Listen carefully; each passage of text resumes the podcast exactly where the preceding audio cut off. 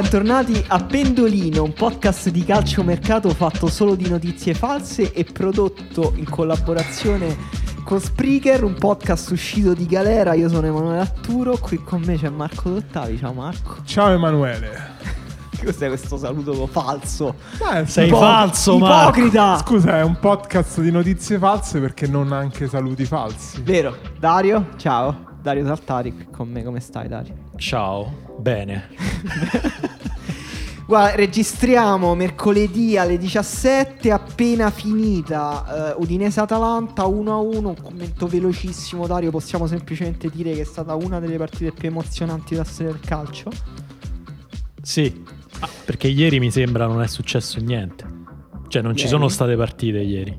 Ieri eh, che era martedì. Sì. No, non Ieri essendoci abbiamo- la Champions. Abbiamo oggi- visto Babylon Berlin, mi pare, una serie tedesca senza Sì. sottotitoli, basta. No, non, non ricordo, non ricordo partite di calcio, era martedì, ricordo invece domande per Marco. Marco, hai pensato a delle domande che potevo farti in queste due settimane? No, devo dire, devo dire che sono, sono andato a disintossicarmi dalle domande. Questo è stato il motivo per cui abbiamo registrato. Io ero in una clinica Come ci- vicino Sion. Come ci si intossica dalle domande, Marco? Facendo, dandosi solo risposte. Esatto, devi La andare in clinica un vicino posto di Sion certezze. è quella di Youth, il film di Sorrentino Esatto, esatto, in è proprio- Svizzera in cui ci Ah, sta Dove sta anche Ma- Madalina Ghenè, la nuova c'è Madalina che ne fiamma. cammina nuda in questa No, quello- spa. L'hai quello- vista? Lei non no, c'era? non c'era, non Però c'era. c'è, forse c'era. Hai visto che c'è anche la scena con Maradona grassissimo che palleggia con una pallina da tennis. Sì, sì, eh, mi ricordo, ma non c'era neanche lui perché Niente. purtroppo è Quindi non è, come, non è vera la leggenda come Michael Jackson, si dice non No, è morto no. veramente. No, no, è una clinica, una clinica un po' triste, ci sono solo risposte, non ci sono domande, quindi più, più punti, punti, punti esclamativi, ma zero punti interrogativi. Ecco una domanda per te. La condizione è questa. Hai presente nel Novecento, non so se esiste ancora questa cosa, ma nel Novecento, forse anche nell'Ottocento, gli stati davano delle pensioni a degli artisti. Cioè tipo un, un salario mensile che, che gli artisti, gli scrittori, i pittori, i poeti ricevevano perché comunque erano delle persone meritevoli. Tu immagina che eh, Mattarella legge il tuo pezzo su Cristiano Ronaldo e dice "Eh, questo è uno dei più grandi scrittori che noi abbiamo nel nostro paese e deve ricevere una sovvenzione dallo Stato. Comunque, Emanuele, voglio dire, esiste ancora oggi. Si Davvero? chiama- Si chiama senatore a vita. Ah, se, vabbè, se Matt- senatore a vita, vabbè, quello beh. però vota, è una cosa un po' diversa. Vabbè, comunque, Mattarella potrebbe anche farlo senatore a vita, Marco. Perché no? Sì, è Per- vero, però, però vorrei per meriti questa cosa artistici. in cui per meriti artistici ti riconoscono 10.000 euro al mese. Ah, Che- faccio. e ti, Mattarella ti dice Marco guarda tu non devi pensare più a nient'altro non devi preoccuparti di soldi tu produci arte tu a- apri il tuo spirito la tua anima il tuo cervello per il nostro paese perché sei una nostra eccellenza. Non devi avere più problemi nessuna ansia. E non succede niente nella tua vita tranne un, un singolo episodio. La Juventus perde la finale di Champions League a tavolino perché effettua sei sostituzioni. Ah, innanzitutto... As- aspetta, aspetta, se no ci vuole prima una, piccola precisazione prima, e cioè la perde a tavolino è ok, ma il risultato finale, nel risultato finale la, Juve- la Juventus la vince la finale di Champions o no? Allora, succede questa cosa: la fine di Champions League, Juventus Real Madrid, quindi contro i vostri grandi nemici. E tempi supplementari, la partita è in equilibrio, in pareggio. eh, Il maestro Pirlo me- mette un sesto cambio. In Champions League non si possono fare sei cambi. Eh, è una cosa che è stata introdotta dall'anno prossimo, cioè l'anno prossimo verrà introdotta questa cosa. Cioè, da quest'anno, quest'anno si possono fare 6 cambi, dall'anno prossimo 5. C'è, c'è sempre uno slot in più, però con 5 cambi. Ok. Il maestro non se, non se lo ricorda, mette il, il sesto giocatore in campo, lì per lì non se ne accorge nessuno. Nessuno. La partita. Nessuno? Nessuno. Neanche tipo... Ma, ma poi eh, parità numerica, perché Ah, questa vabbè, non è certo. un riferimento a una No. cosa che è successa ieri. Eh, le, le squadre sono in parità numerica, anche in parità di risultato. Eh, semplicemente c'è un sesto cambio tattico che fa, che fa la Juventus, cioè mette il Tucu Pereira che nel frattempo è tornato alla Juve al posto di McKenny. Eh, per, per risolvere alcune No, no, no, questioni, la ehm. marcatura di cross, eccetera. Dopo 10 minuti che è in campo, la partita è sempre in pareggio, tensione alle stelle, interviene da bordo campo un giornalista che dice scusate in- interrompo comunque la Juventus ha perso la partita perché ha, messo, ha fatto una sostituzione in più che non avrebbe potuto fare Ma poi segna, cioè io questo voglio sapere perché comunque è un dettaglio di crudeltà Da- da- ulteriore. Dario, io sono stato, sono stato in una clinica per imparare ad accettare le domande in quanto tale. Non, non bisogna troppo approfondire. vabbè, accettiamo- no, capisco non vuoi infierire cosa, su Marco. Però bisogna, queste domande bisogna decomporre, decomporle. Innanzitutto perché mi butti De- de- sempre decomporle. perché mi butti sempre l'aspetto di questa continua battaglia tra il mio lato artistico che non lo so, evi- evidentemente no- noti tu, eh, eh, non so chi io? altro, e quello meramente economico perché sai che io sono una persona molto attaccata al denaro. No, io non, Ehm. non penso assolutamente che ci sia una persona No, no. attaccata al denaro. Penso che, diciamo, una cosa che questo Stato dovrebbe riconoscerti è un, è un salario minimo per continuare a Allora- proseguire nella tua arte senza preoccupazioni. Perché comunque Ma solo- sei solo una persona preoccupata dai soldi. Scusa se te lo dico, No, Marco, no, no, ma pure cioè, io lo sono- sono. Eh. sono una persona- Ma chi- chi non lo è? Eh. No, no, no, figurati, però io sono anche una persona che ritiene questa cosa del salariare il lavoro artistico all'interno di un concetto statale qualcosa che va allargato a tutti, quindi da solo non me lo prenderei volentieri, cioè se devo essere solo io quello che riceve dei soldi. No, no, s- non, non solo, diciamo che è una cosa che si comincia a fare dal prossimo anno. Tolgono una sostituzione in Champions e la Repubblica Italiana introduce la possibilità che comunque alcuni artisti, Lo tipo, so. Il cashback delle sostituzioni. Posso- posso dire- tipo, non lo so, posso Daria dire Bignardi, Allora- te, eh, Me, me la prendo, me la prendo, ma vincitore di perché... X Factor, queste persone ricevono una sovvenzione.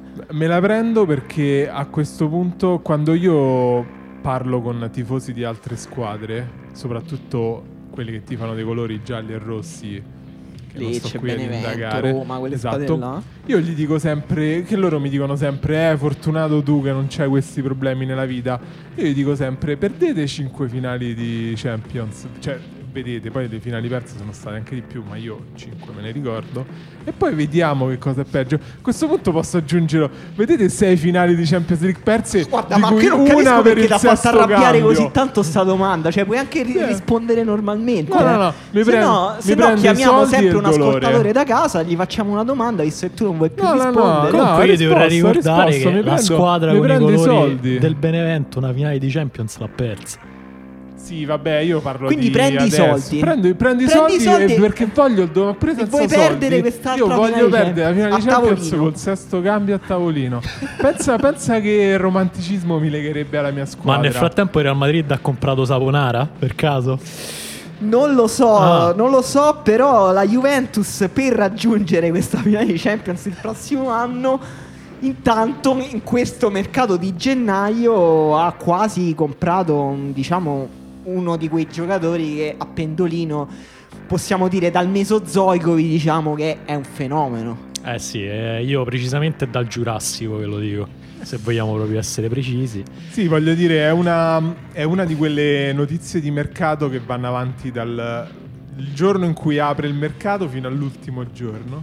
Penso che se la Juve chiuderà per Scamacca, perché stiamo parlando di Scamacca, la Juventus, questo accadrà il primo febbraio, ovvero il giorno di chiusura del mercato. Eh, è un giocatore che già ti fa sentire l'aria della finale di Champions. Sì, no? si Vedi diceva- Trafford. Sento già la musichetta. Quando vedo sì. Scamacca sento la musichetta. No, sì, già, già si parlava, Scamacca non ha giocato nell'ultima partita del Genoa, non mi ricordo contro chi. Cioè, da un- in realtà è da quando è arrivato Ballardini che è uscito da un po' dalle, Sì. non dalle rotazioni, Eh. però insomma ha perso il posto da titolare. Però sì, però si diceva che non, non aveva giocato anche perché doveva passare a momenti alla Juventus, quindi sai, dici rischiare un Sì, poi, infortunio. poi in realtà quella è una spiegazione che mi ha convinto un po' a metà perché poi in realtà ha giocato 100 minu- 120 minuti pieni. Eh no, però prima, proprio con la prima, Juventus. prima. Io dico proprio domenica scorsa lui non ha giocato. Domenica Sì. scorsa credo non sia stato manco convocato. Eh, appunto perché li- l'idea era quella che non lo convoco perché ha la testa Ah, sì, a sì. Torino.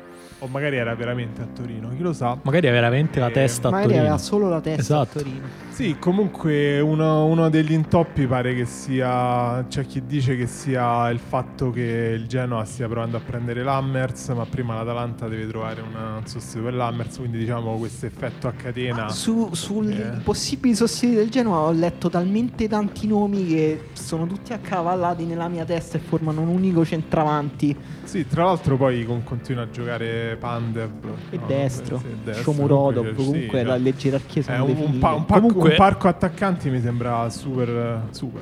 Tutti dicono che il pendolino è un podcast poco serio, però noi quest'estate ci chiedevamo, ma perché la- l'Atalanta si compra l'Hammers che ha già Muriel come seconda punta? Arrivati a gennaio tutti state dando ragione a Pendolino e fate bene. Perché Vabbè, ma- adesso l'Hammers eh, senza minutaggio deve andare al Ah, se- Genoa. L'Hammers è un po' ironico anche il fatto che lui prima partita fa un gol pazzesco, sembra tutti dicono l'Atalanta è un altro acquisto azzeccato. Tra l'altro secondo me l'Hammers è interessante comunque, per me posso dire più forte di Shomurodov, l'Hammers. Sì, infatti io fossi Sì. la Juve quasi. Scusa, scusa Emanuele, però non è che hai fatto un, un- un termine, hai preso un termine paragone. Io mi aspettavo. il calcio è ricco di posso sfumature. dire, sembra che hai fatto questo colpo È ri- scenico è come per ricco di annunciare. sfumature, è ricco di Ma sfumature. infatti, visto la, Juve- la Juventus, un'altra de- un altro dei motivi per cui Scamacca non è già nel suo attico vista eh, il Parco Valentino è perché eh, la Juventus sembra avere dei dubbi sul suo profilo. Cioè sul suo profilo proprio. Non umano, non umano, perché comunque No, tipo Scama- hanno- hanno Scamacca visto una foto di fidele. profilo di No, il Scamacca. suo profilo Tecnico? come tecnico, certo, quando qui siamo a tu sei convinto del suo profilo tecnico? Cioè, ti sembra che Scamacca sia un No, tipo a di me sembra- a giocatore me sembra- che possa servire la Juventus? Molto diverso, comunque è molto diverso dalle punte che avete. Per me, mh, comunque, ha, ha caratteristiche più a giocare No, incontro rispetto parliamo- a Morata, meno bravo a attaccare la profondità. eh, però molto associativo, abbastanza tecnico, molto Sì, a me- creativo sulla Sì, la, la questione mi sembra un altro di quegli attaccanti che attacca poco l'aria, cioè non è uno di quegli attaccanti che ama giocare dentro l'area di rigore troppo, nonostante avrebbe il fisico, non so le qualità, sinceramente non l'ho visto abbastanza. Per me la Juve in questo momento è difficile dire gli serve un attaccante quando hai Cristiano Ronaldo, Morata, Dybala. Quindi non serve un Diciamo gli attaccante. serve, no, gli serve un, un attaccante da usare come quarto, ovvero magari da usare in determinate situazioni. Secondo me Scamacca l'idea è quella di, di prenderlo come futura plusvalenza perché si parla anche proprio di comprarlo, se no prendevi in prestito uno che passa, dici faccio fa sei Però mesi. scusami Marco, questa interpretazione che pure ho letto da diverse parti non cozza con l'idea che poi Scamacca non giocherà. Cioè la plusvalenza si fa quando Vabbè. il valore di un giocatore cresce, se tu non Ma lo fai vabbè, non giocare... sempre, Mo vuoi, Dario. vuoi insegna- vuoi Non insegna- sempre. vuoi Ah. insegnare a Juve come si fanno le È plusvalenze? vero, scusa, dai. mi ero dimenticato che voi comunque- avete i vostri giri. dico. No, Scamacca magari lo tieni, lo tieni fino in estate, poi lo dai in prestito. Eh, comunque i nomi fatti per l'attacco della Juventus sono pure quelli tantissimi. A un certo punto Pellè sembrava cosa fatta, poi si è parlato di eh, Llorente, che pure lì Llorente se ne parla per tutte le squadre, essendo forse l'attaccante disponibile a meno costo, visto che praticamente... non- Eh, La cosa, la cosa che accomuna tutta- tutti questi attaccanti, che poi mi fa sorgere un po' un interrogativo, è che sono tutti attaccanti grossi, molto forti di testa, molto forti nei duelli aerei, che vengono sulla tre quarti ad associarsi con i compagni. Sì, infatti l- l'ultimo nome è Giroud, che secondo me se- tra questi nomi è nettamente il più forte, però immagino che sia anche quello che ti costa di Eh più sì, e ti dà meno garanzie Però di- quello che mi chiedo è perché la Juventus sta cercando un profilo del genere. Mm, e non è che ho una risposta. No, perché non, ha un cambio, perché non ha un cambio di Morata. Perché comunque Però- Morata quest'anno sta facendo questo. All'inizio l'ha fatto con, una, con un enorme profitto. Cioè, Morata ah, giocava anche bene venendo incontro. eh, A cui unisce anche però un lavoro sulla profondità che, che questi altri attaccanti non hanno. Però a gennaio non è che puoi prendere un attaccante che ti, che ti svolta. No, però se, come- se- se sei disposto anche a prendere un giocatore come Scamacca, puoi prendere un giocatore giovane, non per forza italiano, che comunque assomiglia di più a Morata come Infatti caratteristiche. io avrei preso l'Hammers a sto punto. Però... No, no, no, non lo so, è pure un... eh, è pure una questione secondo me proprio di un cambio simil Morata, un cambio comunque un giocatore che ti faccia risalire il campo in maniera più veloce. Eh, poi è, è veramente difficile capire quali sono le idee di mercato della Juventus. eh, perché secondo me più che un centravanti servirebbe prima un altro profilo, servirebbe un certo tipo di centrocampista, non so se magari nell'ombra lo sta cercando o meno, però si parla solo di un attaccante. Tu mi prenderesti. Marco, se potessi fare solo un nome di prendibile per la Juve di gennaio. Cioè, spingi un bottone e quel Ma giocatore diventa se- della Juve. Se parli- di prendibile, se parliamo, cioè che giocatore che puoi realmente prendere, anche se adesso è molto difficile, io a questo punto direi tipo De Paul. Se Beh, poi... eh, avete, avete familiarità col concetto di déjà vu? A me sembra Sì, che, che abbia- abbiamo stiamo avendo già- questa conversazione eternamente da quando lo stiamo registrando pendolino. Infatti, senti che gancio, lo sai chi poteva prendere la Juve? Mario Mandzukic. Bello. E invece. Però hai Mario premuto Mandzukic- il pulsante de polla, Marco, alla fine. Vabbè, se devo premere il pulsante Mandzukic, Mandzukic bastava fargli una telefonata che evidentemente non gli abbiamo fatto perché io immagino che eh, se, se gli avessimo offerto qualche soldo noi al- prima del Milan avrebbe magari accettato la Juventus e invece Ma Mandzukic non accetta tutto per soldi come fai te. eh. eh, invece è andato, è andato al Milan perché lui grande cuore rossonero vuole giocare con Ibrahimovic Mandzukic A parte che eh, potrebbe essere, cioè nel senso tu non vorresti giocare con Ibrahimovic. certo sì infatti ho detto ho Ma detto secondo me serio. soffriresti molto con Ibrahimovic, Marco. Cioè, mentalmente, cioè, come caratteri mi sembrate un po' non vicinissimi. No, incompatibili Eh, no. Perché se- tu hai un lato oscuro pericoloso che con Ibra potrebbe combaciare. Però, difficile. Non lo so, non lo so, eh, io non ho questa fortuna, ma ce l'ha Mandzukic e anche Mete e si parla tra qualche, tra qualche giorno potrebbe arrivare anche Tomori. Quindi parliamo del mercato del Milan. Che voto date al mercato del Milan? Guarda Marco, mercato del Milan do un voto compre- compreso tra l'1 e il 10, diciamo. ok, Che è esattamente 6. sei. No, non lo so. Non lo so, è molto difficile giudicarlo in realtà. Eh, Emanuele, da- ti paghiamo per questo, però. Eh, avete- Scusami, eh, se te lo Avete dico. ragione, Eh, vado, vado- vado con ordine. Mandzukic, non lo so, mi sembra acquisto più fatto per carisma che per questioni tecniche. Eh, magari è un giocatore che dentro una squadra con un'età media molto bassa può portare esperienza, personalità. Anche se mi sembra che l'equilibrio di spogliatoio del Milan ehm, fosse già perfetto, insomma, non credo che andasse toccato quel tipo di energia. Quindi do a questo, vo- a questo voto 3. Eh, Mete, eh, giocatore che eh, un minuto sembra un fenomeno, un minuto dopo sembra una pippa al sugo. E quindi fenomeno o pippa?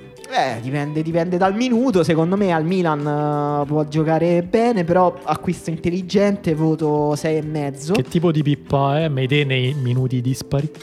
Eh, Pippa è imprevedibile. Ah, Pippa è imprevedibile. Comunque è un giocatore che può tirare fuori anche grandi giocate eh, da un momento all'altro. Comu- ha delle caratteristiche che comunque vanno bene col Milan. Tomori, eh, io faccio una missione di responsabilità. Perché in questo paese nessuno dice questa cosa. Cioè, nessuno dice quello. No, io non l'ho mai visto giocare.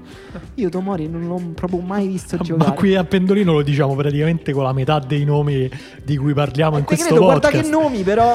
Quindi Scusa, eh. voto, voto 7. Comunque Voto non sette, ho visto comunque giocare. bella Sette idea. perché è un bel nome, è un bel nome. Bel nome, bella. No, io tornerei un attimo su Mandzukic perché tu hai bypassato il profilo tecnico, però è interessante perché me- Mete ha senso in un reparto dove hai mh, due, due titolari, diciamo, che però stanno avendo problemi di infortuni, poi il, tampone... Sì, sì, no, numericamente serviva un giocatore là. Lì serviva un giocatore, quindi Mete... E poi Mete è più forte di Krunic. Cioè, Probabile, Cioè, ma non è... La, la questione Mandzukic è interessante perché lui noi lo ricordiamo come esterno un- nello stesso modulo che, che- che usa Pioli, però nel, nel calcio di Allegri. Eh, però è un po' improbabile immaginarlo come esterno nel Milan di Pioli, anche perché in quel ruolo ci sono già Rebic e Leao, cioè forse era il ruolo eh, più... È, è il ruolo più coperto, diciamo, nel Milan. Però Sì, è strano, sia, sia Rebic che Leao, secondo me, hanno evidenziato un po' di limiti quando hanno dovuto sostituire Ibrahimovic. Io penso che Mandzukic sia arrivato principalmente per giocare minuti da centravanti. ma secondo te Ibra e Manzukic ci stanno simpatici? Ci faccio una domanda tipo da forum eh, dei vecchi cuori rossoneri. Ah, secondo me, secondo me sì, perché Ibra- cioè, Mandzukic arriva, arriva che il Milan è totalmente di Ibrahimovic, quindi non c'è che tipo se arrivava dopo, se adesso arrivava Ibrahimovic e Mandzukic era un attaccante del Milan, ci sarebbe stato scontro perché Ibrahimovic avrebbe voluto prendere lo scettro del carisma, chiamiamolo così. Esistono negli spogliatoi di Serie A c'è uno scettro del carisma e, e i giocatori se lo, se lo contendono. Io Bello, non penso che Mandzukic tipo di Adventure Time. non penso che Mandzukic arriverà, sarà tipo farà le sue faccette buffe. Poi comunque Mandzukic è una persona molto simpatica. A differenza di Ibrahimovic, che secondo me non è molto simpatico. Be- bella teoria, vorrei un podcast intero tuo in cui teorizzi solo questo giocatore simpatico, questo è antipatico. Ok, sì. mm, Potremmo farci una rubrica Vabbè, è successo qualcos'altro di serio? Oppure Eh, solo il Milan, compra? se sai, rimaniamo. so- No, solo il Milan, solo il Milan sta facendo calciomercato perché a, a quanto pare ha capito che quest'anno può vincere lo scudetto, quindi tanto vale provarci. E pare che sia interessato all'acquisto anche di Firpo. Però mi sembra strano al momento in cui chiuderà Tomori, mi sembra strano che possa andare a prendere anche Junior Firpo a gennaio. Sì, diventano tanti giocatori. Firpo. No, perché è un altro terzino oltre a Eh, Tomori, però Tomori, io non l'ho mai visto giocare, però credo sia un centrale. Però insomma, un alt- no, può anche giocare Tomori, può anche giocare come terzino destro, però boh, io- cioè Eh, mi sembra strano A me, guarda, da- Dalot eh, per dire sta giocando da 6, cioè nel senso sta giocando Sì, forse secondo me non sono. Pioli non sarà convintissimo di Dalot. Se arriva davvero Firpo è, è per quello. È un po' perché secondo me il Milan, cioè il Milan adesso andrà a giocare contro l'Atalanta. Non so, vediamo come sono i tamponi, ma veramente con la squadra rimaneggiata tra Covid, infortuni. è comunque Cioè, sta molto avendo una sfortunato il sfortuna Milan. a livello eh. di proprio giocatori. Sì, L'unico modo sì. che possono fare per coprirsi è quello di andare sul mercato e valutare le occasioni. Comunque il Milan lavora bene, ha un bel management, fa belli acquisti, tutti gli acquisti che arrivano hanno dietro un'idea, un concetto che sembra una cosa stupida perché lo facciamo tutti noi quando giochiamo a football manager, però in Serie A non succede proprio sempre. E tra l'altro noi questa cosa, oggi la puntata in cui diciamo noi a Pendolino non l'abbiamo detto, questa cosa che il Milan lavora bene quando l'abbiamo detto. Da quando ha 2013? Sì, da quando, da- hanno, quando hanno preso Bonucci abbiamo detto questa è una società. Comunque dicevo, il 7 a Tomori giustificato perché ha un buon nome, perché lo sapete come si chiama Tomori. Voi troverete scritto, per esempio su Wikipedia, che si chiama Fikayo Tomori, che sembra un nome un po' giapponese in realtà, ma in realtà lui è nato da genitori nigeriani e il suo nome è Oluwa Fikayo Nomi Oluwada Milola Fikayo Tomori. L'hai pronunciato benissimo. Lo so, ha fatto un corso di pidgin ingle- inglese nigeriano da piccolo. bello. E ora, ora facciamo una cosa un po' diversa dal solito. Di solito siamo noi che raccontiamo il eh, mercato delle altre squadre. Sì. Adesso proviamo a fare i direttori sportivi. Dario, mettiti nei panni del direttore sportivo del Napoli. Come si migliora il Napoli? Allora, intanto grazie per la domanda, professor Dottavi. Ehm, come si migliora il Napoli? Eh, questa è davvero una buona domanda, non so se l'ho già detto. Eh, no, intanto, Chissà chi l'ha scritta su questo foglio, io sto leggendo totalmente a caso. intanto comprando un buon terzino sinistro, per esempio. Eh, sì. Perché il buon Mario Rui è buono, una persona simpatico o antipatico Mario Rui, Marco, nel tuo podcast che si chiamerà No, simpatico Mario. lui Simpatico? Va bene, ok. Però quella, c'è quella simpatia un po' così. Quella sarà. Quello- quel podcast sarà uno spin-off di un altro podcast che sarà svolto uno spin-off che si chiama Fenomeno cui arrivano tipo un rullo di nomi e ne dicono solo Fenomeno Bluff, Fenomeno Bluff. Quindi un terzino Eh. sinistro potrebbe Sì, essere terzino un primo passo, serve, che ne dai. so, un buon terzino, terzino Junior sinistro. Firpo, dai, Junior Firpo. Junior Firpo è associato a tutte le squadre. Va bene. Nonostante siano tipo due anni che non gioca bene comunque. Era... Giocava al Betis, aveva E- giocato bene un anno, anche se comunque pure quell'anno non eccezionale. E poi anche un buon centrale, che magari sappia impostare di destro, per esempio. Eh, quello secondo me è un po' un problema che il Napoli non sta mettendo, nel senso che quando escono Manolas, uno tra Manolas e Koulibaly, comunque il Napoli soffre molto, Maximovic non è affidabile, Ramani mh, che ve lo dico a fare, cioè magari poi diventa affidabile, per ora proprio non lo è stato e davvero è quasi automatica questa cosa contro mh, contro l'Udinese, se non sbaglio, quando sono usciti tutti e due, il Napoli non, non riusciva veramente più a tenere. E Manolas comunque ha sempre problemi fisici. E Koulibaly quest'anno anche ha spesso problemi fisici. Quindi è vero che un centrale magari giovane con prospettive, però ci sono tutti questi soldi. No, i soldi sono finiti. Ah. Dove sono finiti tutti i soldi? Sa- eh, c'è, eh, Stiamo, c'è una sovvenzione statale che verrà dedicata agli artisti. stiamo aspettando Bonus il, il, del il- Napoli. il recovery fund. Si potrà usare per un terzino per il Napoli? Io lo userei. Guarda, io ieri stavo vedendo il TG2 eh, dai. e adesso proliferano questi servizi in cui, che ne so, il piccolo eh, paese della Basilicata che deve ristrutturare il suo pezzo di autostrada o di strada fa l'appello ai politici per ristrutturarlo co- con i soldi del recovery fund. Magari Vediamo. se Giuntoli si presenta al TG2 e dice ragazzi sono finiti i soldi per favore aiutateci a comprare Junior Firpo, magari ne so, il nostro premier Giuseppe Conte eh, una Ah. chiamata la fa. Però scusate, eh, parlavamo di terzini sinistri, questo è un- uno dei ruoli secondo me più scoperti proprio in Serie A. Se prendete tutta la prima parte della classifica, tutte le squadre vorrebbero terzino sinistro. Il Milan vorrebbe esterno sinistro, l'Inter serve un esterno sinistro, alla Roma È serve vero. un esterno sinistro, al Ma Napoli in serve un generale proprio nel calcio Alla mondiale. Lazio serve Forse, si, tantissimo può- un forse si, esterno potrebbe, sinistro. si potrebbe nazionalizzare Teo Hernandez e si dà a tutte le squadre quando serve. Eh, c'è questo giocatore di cui si sta cominciando a parlare un po', diciamo, negli ambienti esoterici del calcio Twitter, no? Eh, che è questo Parisi dell'Empoli. Marco, tu che hai la procura di questo giocatore, ce lo descrivi in due Allora- parole? Due. Ma il figlio di Parisi Pari- Parisi, Parisi nel calcio della Serie B è un alieno, fa cose che non fa nessuno. Sbaglio una cheat questa. Forse è una citazione o forse chi, chi ha detto questa frase gliel'ho scritta io, scrivo i testi a questa persona.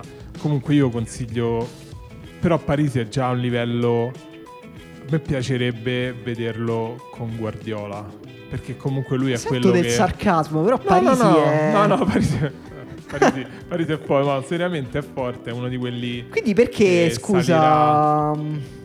Non, nessuna squadra sembra Eh, interessata? perché Il Napoli di solito no, lo fa perché, l'Empoli, eh, di- perché l'Empoli ha fatto la squadra per andare in Serie A, quindi io non penso che in questo momento abbia interesse a cedere Parisi a meno Giusto. di, 100 di milioni. grandi Almeno Parisi offerte. l'hai visto Emanuele oppure stiamo così? Marco, eh? ma non Io so- mi faccio bello della mia onestà e dico che non l'ho non mai solo visto. una volta, guarda, essere proprio perfettamente onesto, ho forse perso due partite dell'Empoli quest'anno, stagionali. Dico partite en- intere, eh, non highlights. Entrambi giocava Parisi in queste... Cioè, Parisi gioca sempre. E quindi com'è? Eh, terzino sinistro dal baricentro abbastanza basso, molto veloce, molto tecnico in conduzione, anche un bel tiro. Secondo me, vabbè, un po' frenetico nelle scelte, però molto forte. Molto, Segnatevi, molto, molto segnatevi questo nome e non confondetelo Vabbè, lo conoscono con- tutti, con. Marco. Però Tutti no- gli ascoltatori di Pendolino lo conoscono. Sì, io- Tra l'altro sono quasi tutti i tifosi dell'Empoli, gli ascoltatori di Pendolino. quindi- Bu- buono a sapersi e comunque parlando di soldi, chi è invece chi ha i soldi? Chi? No, non è vero, Le non lo banche, so, le, ba- le banche. Ehm, c'è sempre quella squadra, c'è la squadra del calciomercato di gennaio che quando sai quella citazione in cui dicono quando ti siedi al tavolo da poker, in- se in mezz'ora non hai capito chi è il pollo, il pollo sei tu. C'è sempre quella squadra Bella che arriva al calciomercato di gennaio che deve fare qualcosa perché sta andando veramente uno schifo. E questa squadra quest'anno Questa è la squadra Fioren- sei tu. E questa squadra è la Fiorentina Ah, quest'anno. ok. Quindi noi abbiamo deciso di aprire questa nuova rubrica che si chiama Angolo della disperazione. Veramente hai deciso Ovvero, tu, Marco. Ho deciso io Vabbè. perché comunque Vabbè, il tu podcast comunque sei l'edi- sono il 33% come- di questo podcast, sono l'editor. No, c'era un'altra. mm, Vabbè, dopo, dopo te lo dico che sei. Comunque adesso io se volete Eh, ehm, scusa, l'editor at large. Ah, ecco, ok. adesso mi è venuto in mente. Comunque adesso, adesso mi prendo un minuto e poi ne discutiamo. Vabbè, però non fare saluti fascisti, voi non l'avete dovuto vedere, ma insomma. Fiorentina accelera per Cocorin. È un passo. Felipe Anderson piano B. Fiorentina proposto Mark Arnautovic. Calciomercato Fiorentina. Gomez apre ai viola. Maxi Gomez del Valencia è il nome caldo per la Fiorentina. Fiorentina, tentativo viola per Odriozola. La risposta del giocatore. Anche la Fiorentina sull'esterno Tissudali in scadenza con il Beershot. Fiorentina, per il futuro occhi puntati sull'Assinat Traoré dell'Ajax. Per il presente invece occhi pu- puntati su Andonov dell'Evski Sofia, ufficiale. Lirola saluta Fiorentina e Fantacalcio, è del Marsiglia. Bellissimo. Complimenti. Io speravo Bravo. che ci fosse qualcuno che facesse un beatbox sotto mentre tu. Mi è piaciuta questa declamazione pure Ah. un po' teatrale, futurista. Eh sì, eh sì, Vorrei è- questa cosa re- letta. Hai presente Roberto Erlitzka, l'attore teatrale? Che lui, è, lui che legge questa. No. Sì, sì, io ho un po' preso da questa grande tradizione dei- del teatro italiano. Mo- molto, molto bello, devo dire, tutte notizie False. che anche prese uno a uno sono tutte interessanti. Sì, io- Anche se quella più interessante, insomma, è chiaro quale sia, no? Sì, eh, vorrei solo far notare il fatto che i, i due Gomez erano due Gomez differenti. La Fiorentina sta puntando due diversi Gomez, ma quella più interessante probabilmente è Cocorin. Che è Anche, la perché più- ormai è praticamente Ah. quasi fatta da quello che sembra, insomma. 5 Sì. milioni di euro, mi pare, se non sbaglio, per Cocorin. Sì, ehm, non lo so, eh, la Fiorentina ha bisogno di un attaccante pazzo? Beh, Cocorin eh, tra gli attaccanti pazzi è il principe, diciamo. Eh, grandissimo quello di Fabio Capello. Cap- Capello parla- ha parlato spessissimo di lui, lo ha definito insomma un talento Lo generazionale. Sì, lo ha allenato quando era CT della Russia, lo indicava sempre come il miglior talento russo. Ha avuto una carriera forse anche un po' condizionata dal fatto che fosse pazzo. E- e comunque è molto difficile essere pazzo e avere una carriera di alto livello. Forse le- il mio episodio preferito che riguarda Kokorin. eh, A parte c'è tutta una letteratura russa sugli attaccanti russi pazzi. sì, non so sì. se vi ricordate pure la storia di Arshavin nel cavallo. Però vabbè. Eh, sì. È un'altra, un'altra storia. Però Kokorin era eh, famoso soprattutto per questa storia del matrimonio in Ossetia.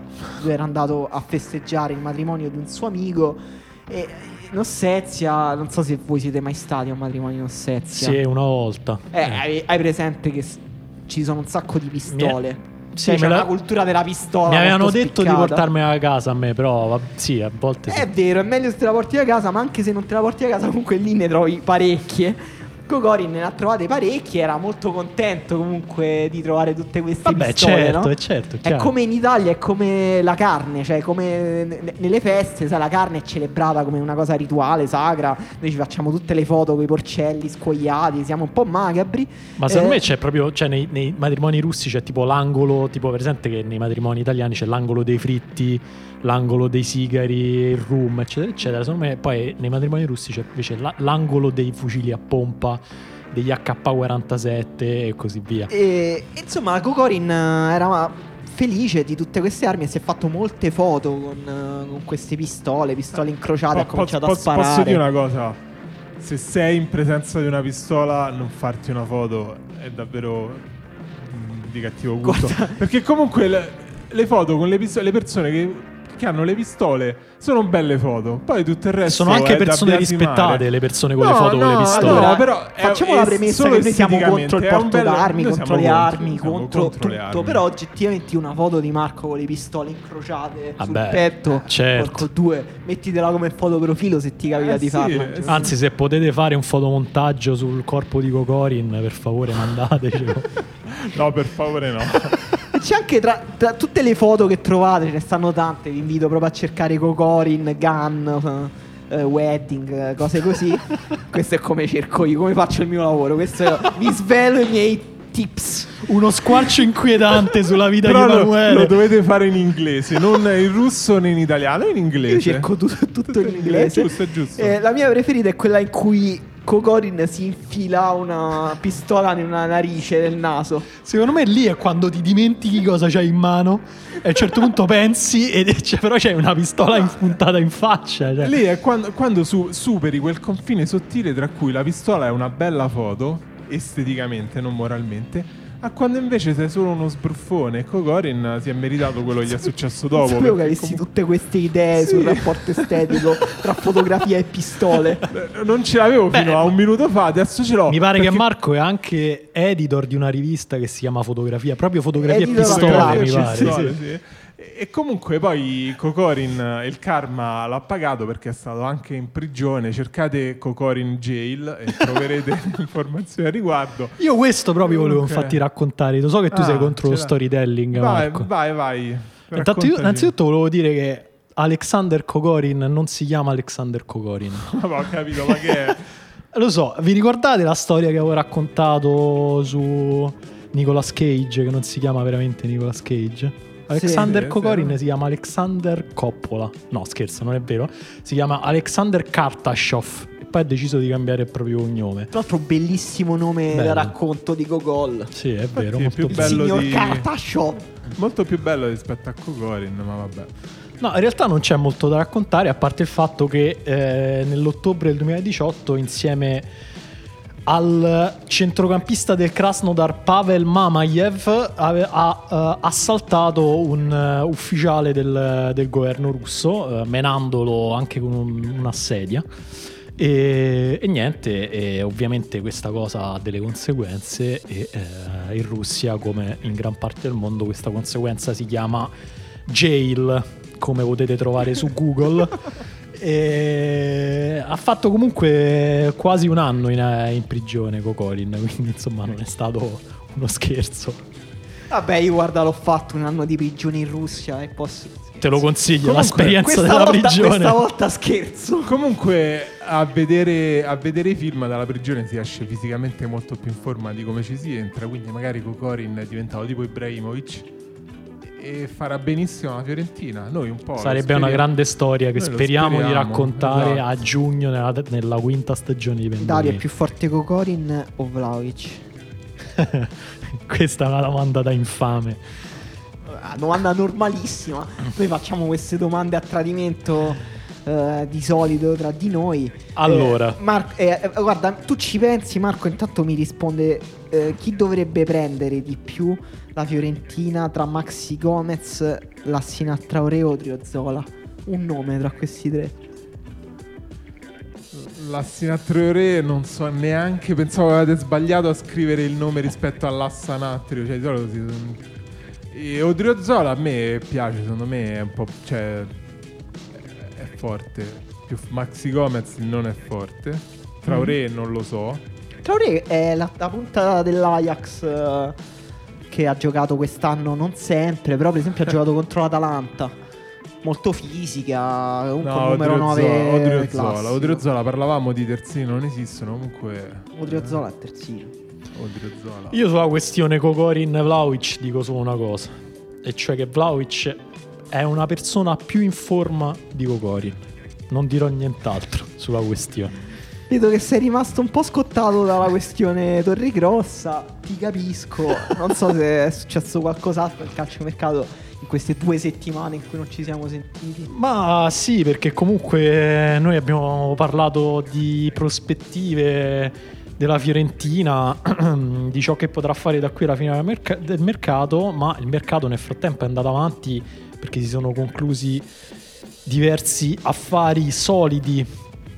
Per esempio Sturaro, chiesto da Juric eh, come acquisto diciamo di gennaio del Verona il Verona l'ha accontentato a quanto pare io, Sturaro credo oggi debba fare le visite mediche per il Verona quindi sarà un nuovo giocatore del Verona Ma il Verona mi sembrava che invece è una squadra molto forte a centrocampo, proprio che non avessi bisogno di centrocampisti, cioè Tamezze, Barak, Ilic. Comunque Ilic mi sembra un giocatore interessante. però come mediano arriva credo Sturaro io penso che mh, Juric abbia deciso di fare questa mossa dopo che si è infortunato Miguel Veloso Certo, cioè, ha visto- Miguel Veloso a Sturaro sono proprio due, proprio al, al di là del valore, due profili Tutti, completamente che Sì, par- tutti che parlare male di Sturaro. No, Dovresti sciacquarmi la bocca. Ha vinto, Capito? ha Cioè, vinto posso quattro provare a scudetti. parlare di calcio o no? No.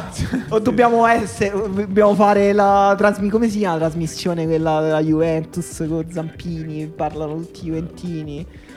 Eh, Top Calcio 24. No, non lo so, non so di cosa. sì, No, pa- parlate solo dell'apporto di Sturaro a Juventus e No, no, però in generale, no, in generale, secondo me Però Sturaro. possiamo Sturaro- dire solo, posso dire solo che Michel Veloso è un giocatore diverso da Sturaro. Lo so, ho capito, ma il calcio mercato Miguel Veloso ne abbiamo parlato anche tantissimo. In que- non so se, se volete possiamo approfondire podcast. la questione Miguel Veloso No, la, eh. la questione è che il calciomercato di gennaio bisogna fare in necessità virtù.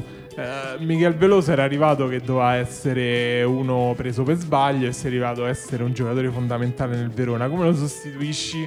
È difficile, non lo so. E De No, Bruyne allora, era posso impegnato. ricucire questo strappo tra di voi perché mi addolora. Allora, io sono in parte d'accordo con Marco nel dire che secondo me Sturaro è ingiustamente infamato non solo da Emanuele, Non da me, non che da è una persona crudele, niente, ma, eh. mi sono testimoni gli ascoltatori per fortuna. ma anche da gran parte dell'internet italiano, nel senso ovviamente non è un giocatore dai mezzi tecnici eccelsi, però non è nemmeno quel eh, diciamo mh, sbandato che non sa nemmeno do- dove è la palla che viene fatto passare. È un un buon giocatore, soprattutto un giocatore da un'intensità pazzesca e quindi secondo me è un profilo adatto al Verona. Poi, come anche dice Emanuele, ovviamente è un profilo molto diverso da Miguel Veloso. Un altro profilo molto diverso da Miguel Veloso è quello di Lucas Castro, leggenda del Chievo Verona, ex leggenda del Chievo Verona, adesso alla SPAL, anzi non più perché Lucas Castro lascia l'Italia e sarà un nuovo giocatore del Karangumruk la nostra la squadra ufficiale di Fada da pendolino. Che dopo Viviano, dopo Bertolacci, dopo Biglia, dopo Borini Ah, beh, posso- accoglie un'altra leggenda della Serie A 2012-2013. posso siamo ai limiti una- dello stalking qua comunque. Posso eh. darvi una.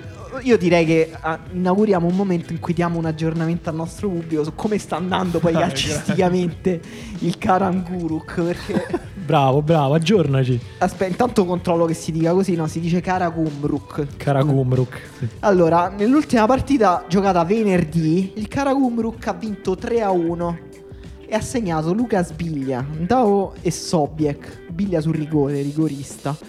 Eh, poi domenica 10 ha, ha vinto contro il Konyaspor 2 a 1. Vittoria di prestigio E, ehm, al 66esimo ha sbloccato il risultato Andrea Bertolacci. Quindi acquisti che stanno avendo un peso. Esatto. E quella partita la formazione era molto bella. eh, la formazione del Karagumruk. Vi consiglio di andarla a vedere perché al centro della difesa c'è anche un giocatore che si chiama Gaston Campi. Eh, un difensore argentino interessante, diciamo. Comunque, il Karagumruk quindi sta giocando bene, sta facendo risultati e in questo momento è ottavo in classifica. Vabbè. Beh, buono. Forse l'anno prossimo c'è la Conference League, no? Forse potrebbe puntare a un posto in Conference League.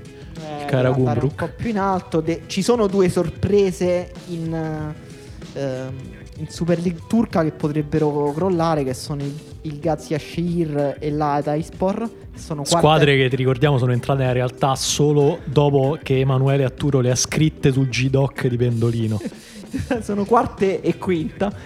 Per non parlare dell'Alania Spor, una squadra che è sesta, di cui avevamo raccontato l'anno scorso, non so se ricordate, quella squadra che ha un missile sul logo. Va bene, torniamo in Italia e torniamo al Chievo Verona, a un'altra leggenda del Chievo Verona, cioè Manuel Pucciarelli.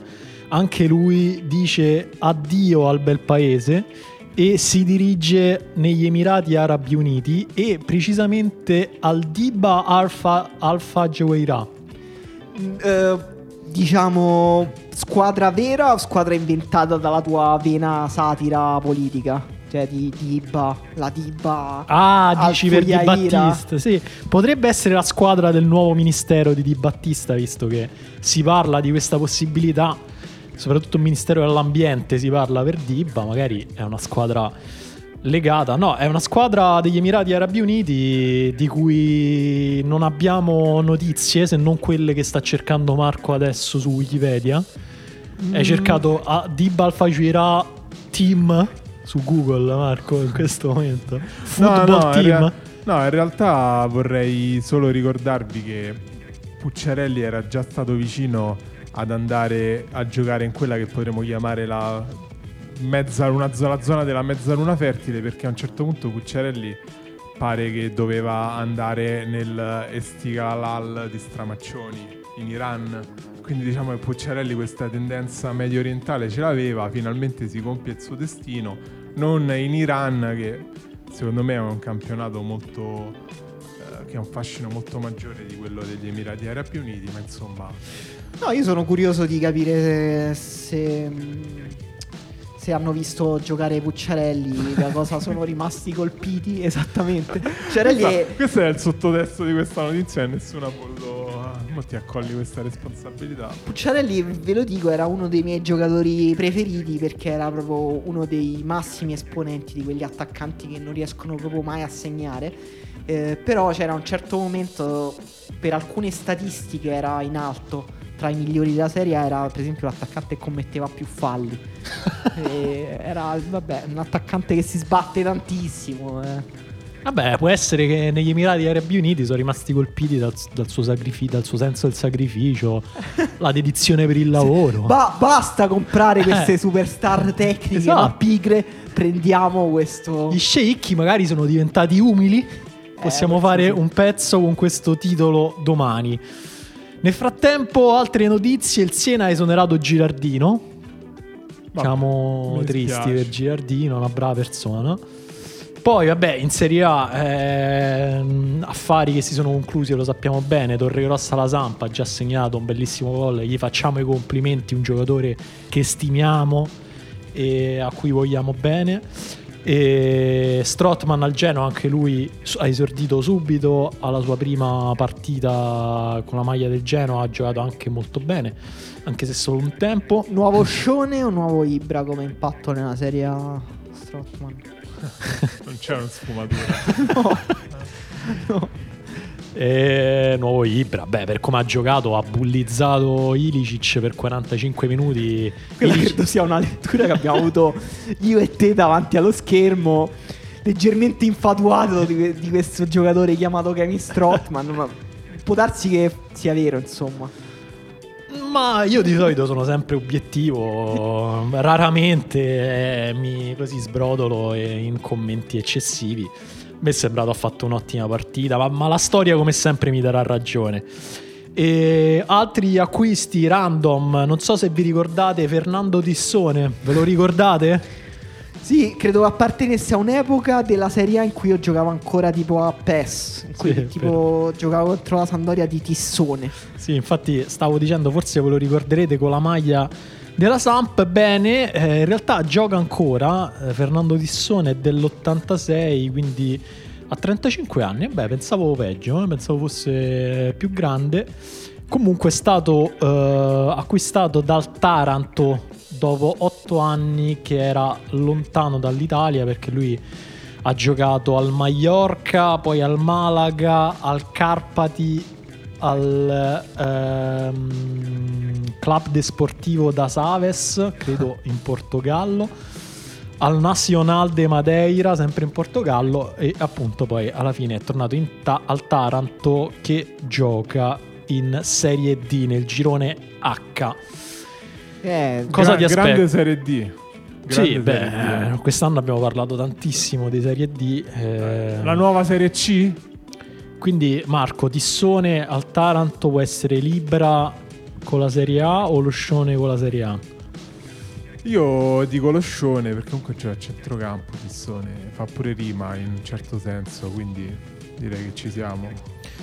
A proposito di ritorni, eh, ad Ascoli è stato tesserato Stojan, che anche lui era lontano dall'Italia perché giocava, per così dire, al Vitorul, sempre in Portogallo, se non sbaglio, o no, che è Romania. no, Vitorul. Vitorul è la squadra di Costanza, de- quindi rumena, sì. Ah, Costanza, grande posto, Grande lo posto, consiglio a bellissimo. tutti i nostri. Io ci vado tutte le estati a Costanza. Che chi sei? Un, un oligarca russo? Scusa. Eh, lì, lì c'è, lì c'è Neptune, c'è tutta una zona di, sulla costa del Mar Nero. Cioè, vi consiglio di andare a Neptune, Jupiter. Vi fate un- una vacanza, posti magnifici, si mangia bene. Se venite chiamate me e Marco, noi Esatto. siamo già Ma- lì. Ma perché gestisci una taverna, Marco, lì a, a Tu, Vitorul? ho, de- ho dei- ho degli affari, non dirò che tipo di affari perché comunque... Beh. Sto- Stojan eh, comunque a un certo punto era una presenza fissa della Serie A. Cioè ricordo al Chievo se non sbaglio. E Al Bari, lui vivaio no, della. Roma, una di quelle ali insomma abbastanza tecniche. Ah, è al quello del Crotone, al Crotone, Crotone, ebbe una- Crotone, una, sì, al grande, Crotone. una grande Ah, ma stagione. forte Stojan. ma ho capito chi Epifania. era.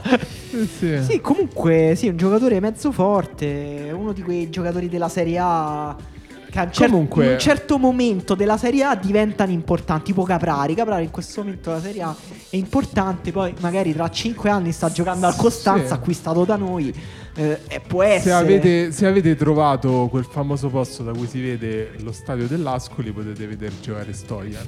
Altrimenti non c'è problema. Ma parliamo di Vincenzo Millico, perché no? Che dal Torino passa al Frosinone. Pensieri su Vincenzo Millico? Dicevano fosse Sembra molto forte, forte. Millico, molto forte, quindi... Lo vedremo a Frosinone se sarà veramente forte questo Vin- Vincenzo Millico. Millico. Uno che invece è veramente forte è Stefano Beltrame che... È o era veramente No, forte è, Stefano beh, Beltrame? no, allora ti, ti svelo un segreto di questo mestiere, Emanuele. I giocatori non smettono mai di essere forti o scarsi. Saranno per sempre o forti o scarsi, punto. Bella idea, bella visione del mondo. Stefano Beltrame riparte dal Portogallo perché si accorda con un nuovo contratto fino al 2023 con il Marittimo. Eh, Marco, pensieri su ah, Be- Beltra- Io- Beltrame, Beltrame- primavera Juve è uno di Beltrame- quei giovani prodigi della Juve che poi eh, passano al professionismo. È una Eh, persona che rispetto perché lui potrebbe farsi. Lui Allora, ti svelo un segreto di questo mestiere. si rispettano tutte le persone generate. Que- Anzi, questo è un consiglio però, però della aspetta, vita. eh, Però, però, mm, fammi vabbè. finire, fatemi finire. Poi ne riparliamo di questo argomento. Perché eh. lui, lui potrebbe farsi una sua tranquillissima carriera tra Serie C e Serie B. Comunque lui ha fatto la Serie C con, la, con l'Under 23, la Juventus e non è andato male. Quindi potrebbe farsi una e una Serie B. Invece ha deciso che il mondo è uno e bisogna mangiarselo. Quindi ha detto io mi faccio... Non era così mi faccio il modo di dire. Sei mesi, sei mesi in Olanda. Si è, si è girato l'Olanda. In Olanda si è fatto uno o due anni. No, si è fatto sei mesi in Bulgaria, a Sofia. Si è visto un po', magari ha conosciuto quelle terre, si è visto i musei. Col Covid è un po' più difficile. Bulgaria? Però. Sì, in Bulgaria comunque è un grande, Viaggio un che grande tu paese. consigli? Ma la smetti di consigliare paesi che No, si affacciano sul vabbè, Mar Nero? comunque, comunque no, no, no, perché comunque Sofia c'è tutta una tradizione ortodossa molto interessante che se vivete lì vi consiglio di approfondire e anche reperti romani e tutto Ma se- quanto. se e vivete adesso, lì- adesso se ne va in Portogallo, se ne fa sei mesi d'estate, mare, gioca, guadagna. Comunque in Portogallo si vive bene, siamo Eh, d'accordo. questo è vero, si vede molto E- bene. E quindi eh, questa è la scelta di vita che ha fatto e io posso dire... Beltrame, tu quando giocava nella primavera della Juventus nutrivi delle speranze nei suoi confronti che potesse diventare un talentino della Juventus prima Mi sa, squadra? mi sa che Beltrame era già, è già stato uno dei primi cioè quegli anni di Beltrame in cui avevo capito che dalla primavera non esce, non esce Perché rimasto, eri rimasto già scottato da Ray Volpato.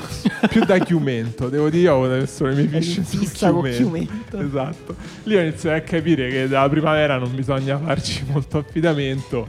eh, e quindi niente, però ecco, diciamo. Pescara ha raggiunto l'accordo con il Monza per il ritorno di Machin, ma Machin ha cambiato quante squadre negli ultimi pazzesco, sette mesi? va da una squadra all'altra, è un fenomeno in tutte le squadre, però sembra che nessuno se ne accorga che hanno tra le mani un piccolo eh, Paul Pogba. È bello ma non balla. Anzi, forse il contrario. Eh, forse eh, la Sora Camilla, tutti la vogliono. No, io no, nessuno se la piglia. No, però è sempre il contrario. Non lo so. Vabbè. Andiamo avanti. Calcio Lecce, non so per chi ha scritto Calcio Lecce. Vabbè, eh, il centrocampista da- Pianeta Lecce. da danese Morten Julman è giallo-rosso. Questo Beh. è un grande colpo. È scritta te questa notizia, Marco. No, no, si, no, si capiva questa da, però- da come però- l'hai scritta in maniera imbarazzante. Ehm, però è un giocatore di cui si parla molto bene. Ha arato il campionato austriaco. Adesso vediamo se Aust- farà Ah, altrettanto con la ah, Serie lui B. era quello dell'Admira Wager. Esatto. Pazzesco. Vabbè, Adesso- io e Marco scrivendo di Europa League questi campionati ne, an- ne annusiamo l'aria. Tra, tra l'altro colpo, colpo di Corvino, quindi sicuramente un buon colpo. E io, guardate, ho grande rispetto per tutte le persone, come mi insegna Emanuele, ma soprattutto per le persone che si chiamano Morten, come Morten Torsby, per esempio. Eh beh, certo. E, e soprattutto per Morten Todd. Soprattutto per Morten Torsby. E quindi questo Morten Julman provo sicuramente rispetto. Però Sorensen non si chiama Morten. Non si chiama Morten, ma nonostante non si chiami Morten, firma comunque con il Pescara, che quindi sta, vuole diventare la regina della Serie B con Sorensen e Machin. Sorensen, stiamo parlando di quel sì, Frederick stiamo parlando Sorensen. di quel Frederick Sorensen che a un certo punto, dopo vabbè, un esordio con la Juventus in un anno sfortunato in cui ha giocato anche più del dovuto come terzino, si era piano piano ricostruito una carriera, mi pare lui, forse un anno l'abbiamo messo anche in qualche ehm, top 11 di ultimo uomo. Sì, forse della Bundesliga quando sì. giocava al um, Colonia. Al, al Colonia, no, Francoforte, ok. E. Eh, guarda, io su Sorensen posso dirvi alcune cose tratte dal mio archivio personale. Eh, una citazione di Sorensen quando era la Juventus. Eh, in un'intervista dopo gli hanno chiesto cosa ricordi del tuo periodo alla Juventus. E disse: Le parole di Del Piero mi disse che se ero lì alla Juve un motivo c'era.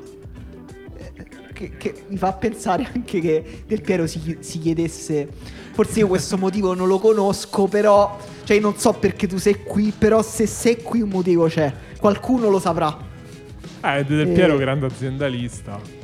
il soprannome di eh, Sorensen è Iceman oppure Lago Eh, quest'ultima è la traduzione letterale dell'abbreviazione del suo cognome So Posso dire che questa, questo è un déjà vu. Questa in qualche puntata di Pendolino è già stata detta questa cosa. È, è possibile, forse abbiamo detto anche che, ehm, nel- che, che è nato a Ro- Roskilde o Roskilde, non so come si dice in, danese, e che insomma è un posto molto bello in Danimarca. Lo consigli per una vacanza estiva oppure non è abbastanza sul Mar Nero? Guarda, è molto famoso per un festival rock, di musica rock, che però purtroppo è famoso in modo tragico perché nel 2000 sono No. morti nove ragazzi in una folla durante il concerto dei Per Jam. Eh, eh, andiamo Però c'è avanti, anche, se volete avanti. andare a Roskilde, che è una cosa che vi consiglio di fare, io una cosa che faccio sempre quando vado lì, la prima cosa che faccio, a parte mangiare le, acciughe, classiche. il, il salmone, la- il, um, l- lo squalo decomposto, è andare al museo delle navi vichinghe. Bello, Bellissimo. bello. Adesso capisco, capisco di più le tue scelte sulle skin di Fortnite.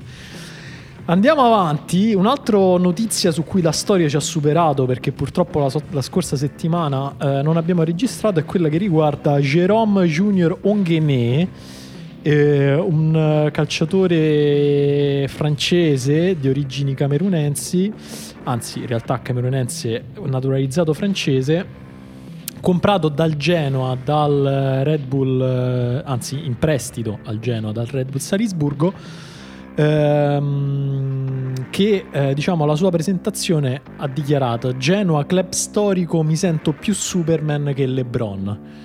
Marco, tu che hai inserito questa notizia, cosa... Che ne sai che l'ho inserita io? Perché è proprio che eh, c'è, è il tuo, pregiudiziale. c'è il tuo imprinting sopra. proprio. No, a quanto pare gli hanno chiesto eh, riporto domanda da conferenza di presentazione, gli hanno chiesto abbiamo visto che i tuoi idoli sono Superman e LeBron, ti senti più Superman o più LeBron?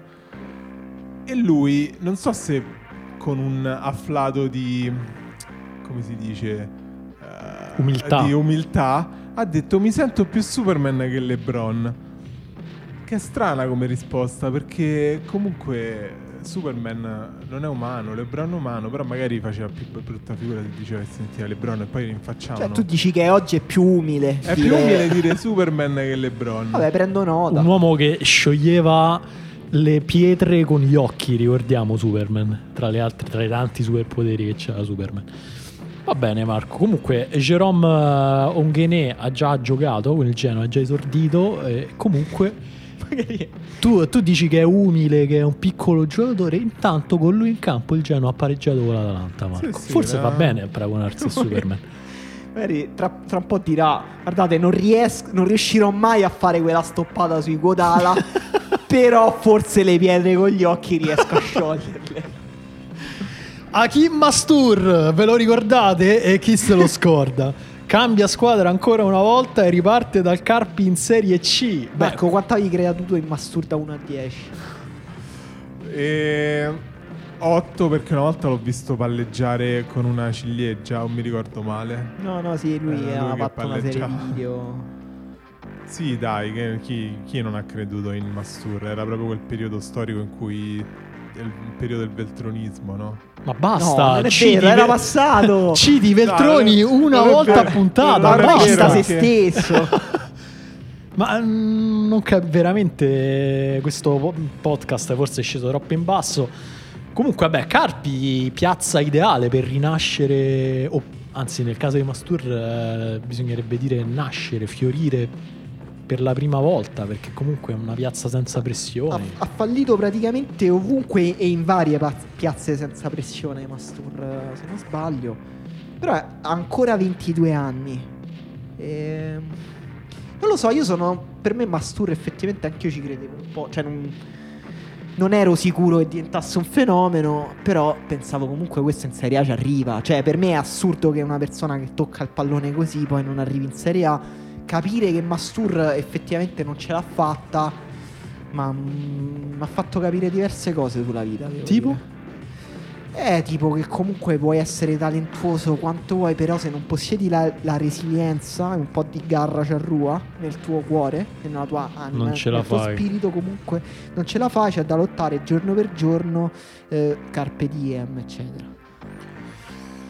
Dopo questa lezione che mi ha cambiato dentro eh, istantaneamente, adesso mi sento più leone che cane dentro di me. eh, passiamo al mercato estero.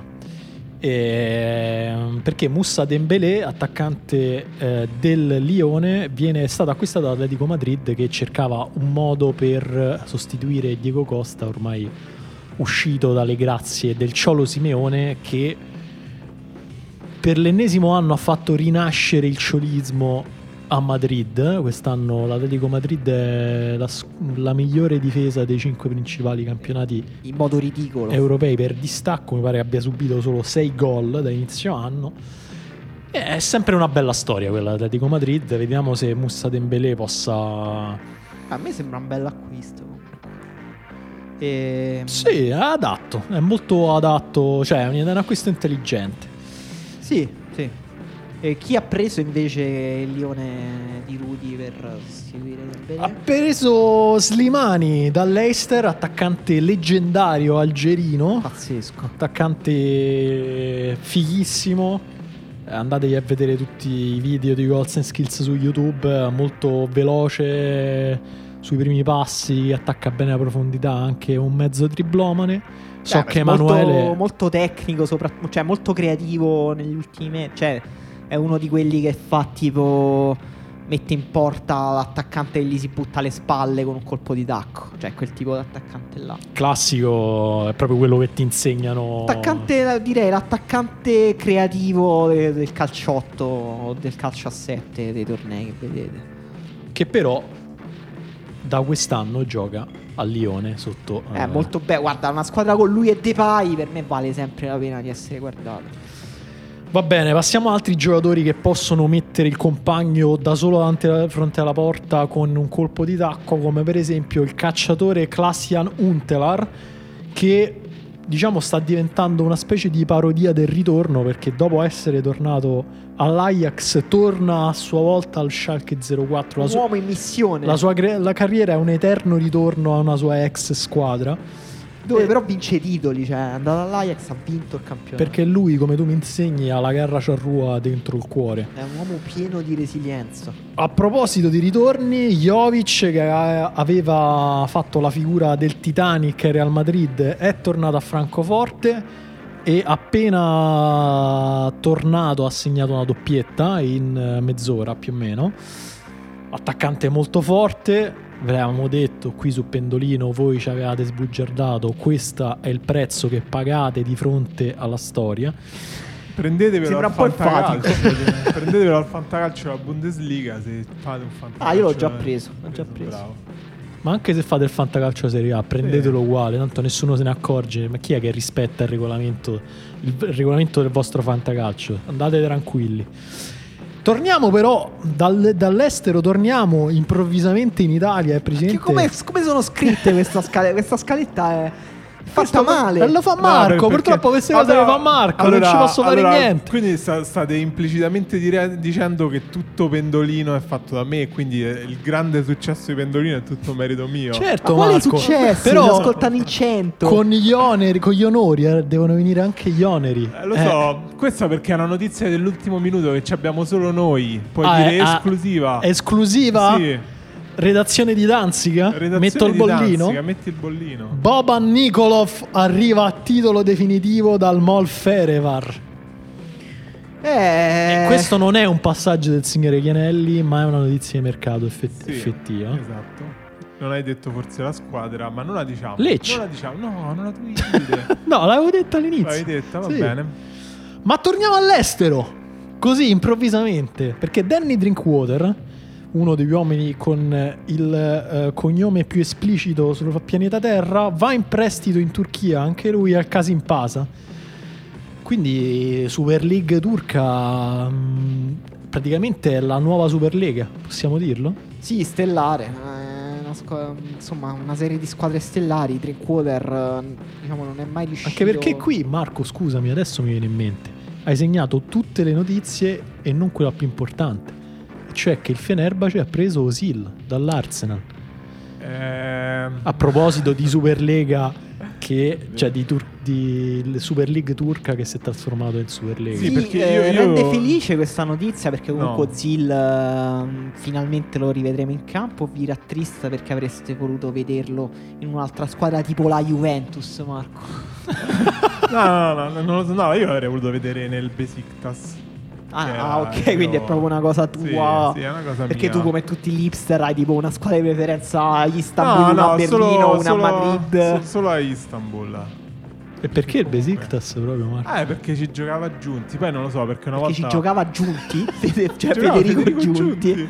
Giocava nel Besiktas Ah, perché rimpiango parole di un uomo veramente strano, rimpiango, ragazzi. rimpiango ancora di non aver comprato la maglia falsa del Besiktas al in una stradina di Besiktas, appunto. È un bel posto. Besiktas è il quartiere hipster eh, di Mm, Istanbul. No, io sono, sono andato a Istanbul quando ancora non c'erano gli hipster, era solo un quartiere abbastanza povero, diciamo, però lo sta. Quindi adesso sarà diventato. Marco?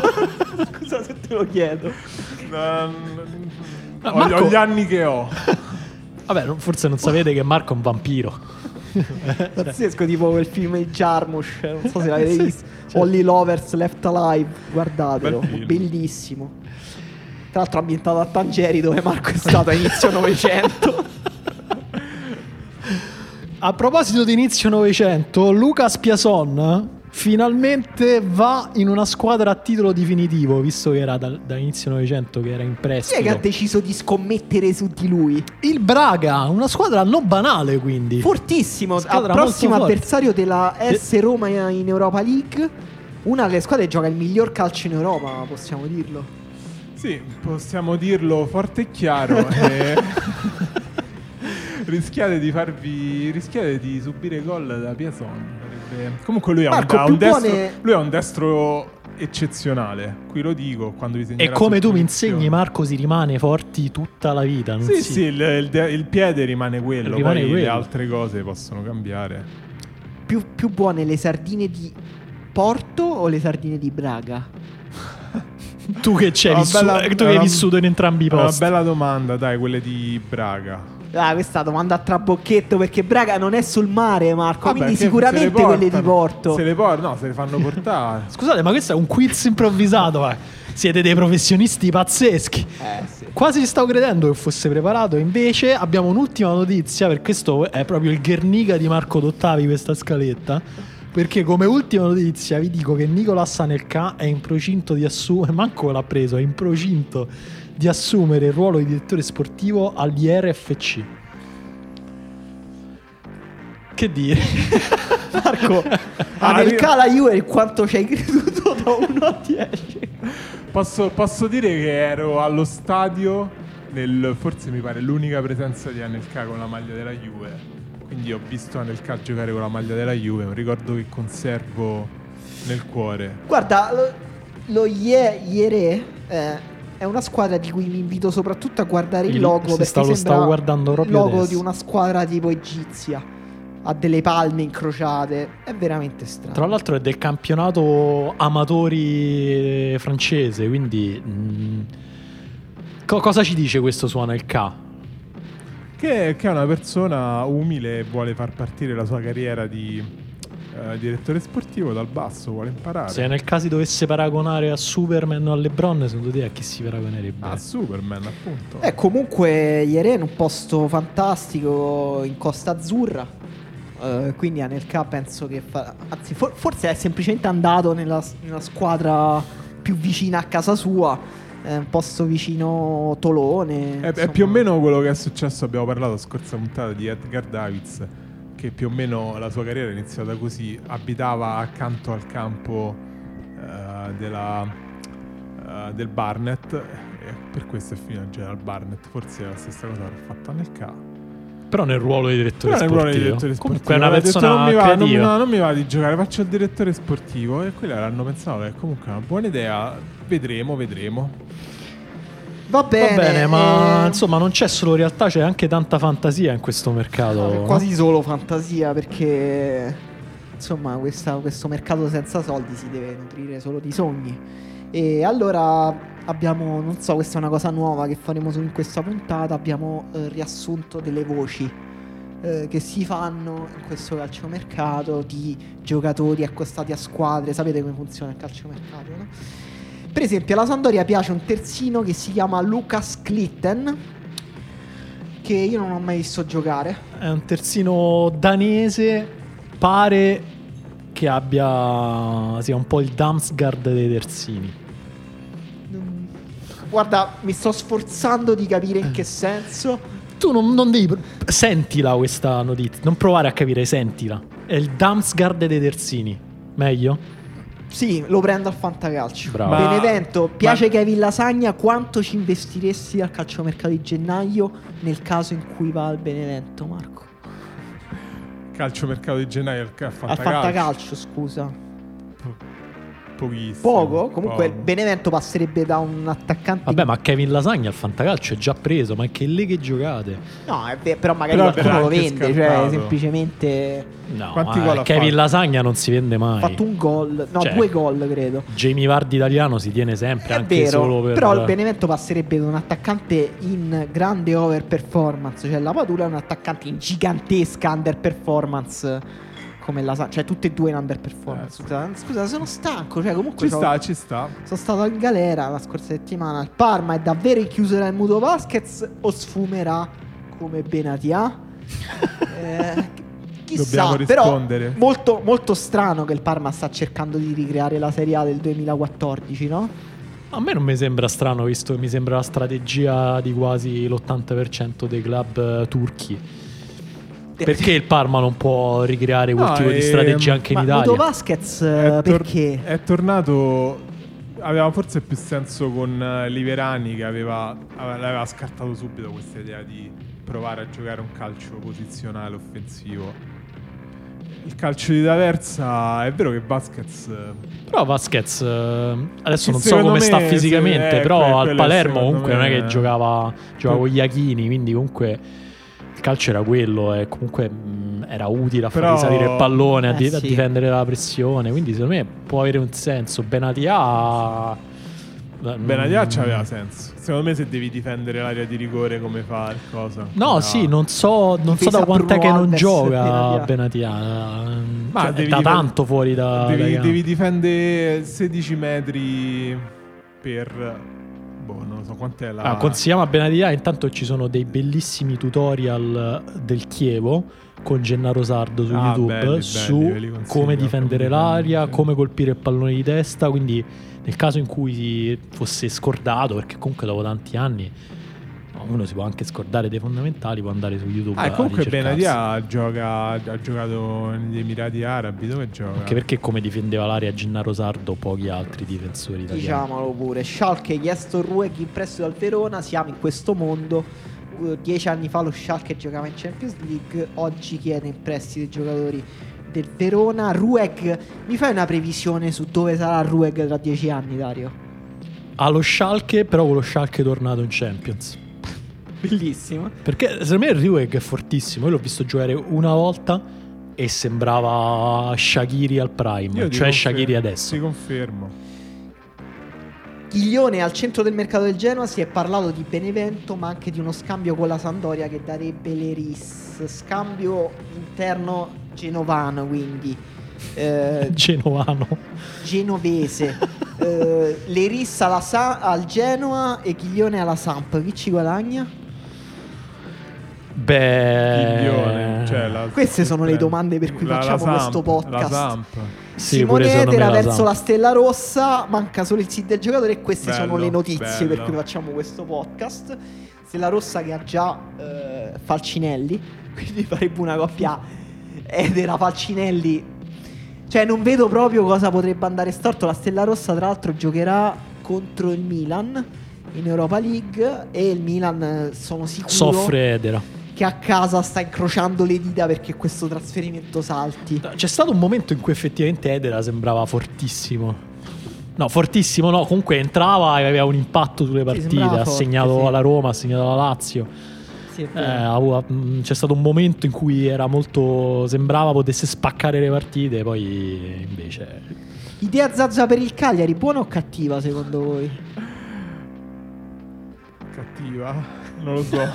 Mi sembra il momento storico per investire. Beh, però Zazza Ciolito Simeone è un bell'attacco secondo me con Giovo Pedro dietro. Esatto, Zazza, Ah, Simeone, però- Gio però- Pedro puoi fare un inferno di pressing. Il Cagliari. Totale, cioè rendi in- invivibile. eh, Questo, questo è un indizio, questo è un indizio perché per il Cagliari si parla di Mazzarri. Forse il Cagliari può diventare il nostro Red Bull Lipsia Eh, forse con sì. Zazza.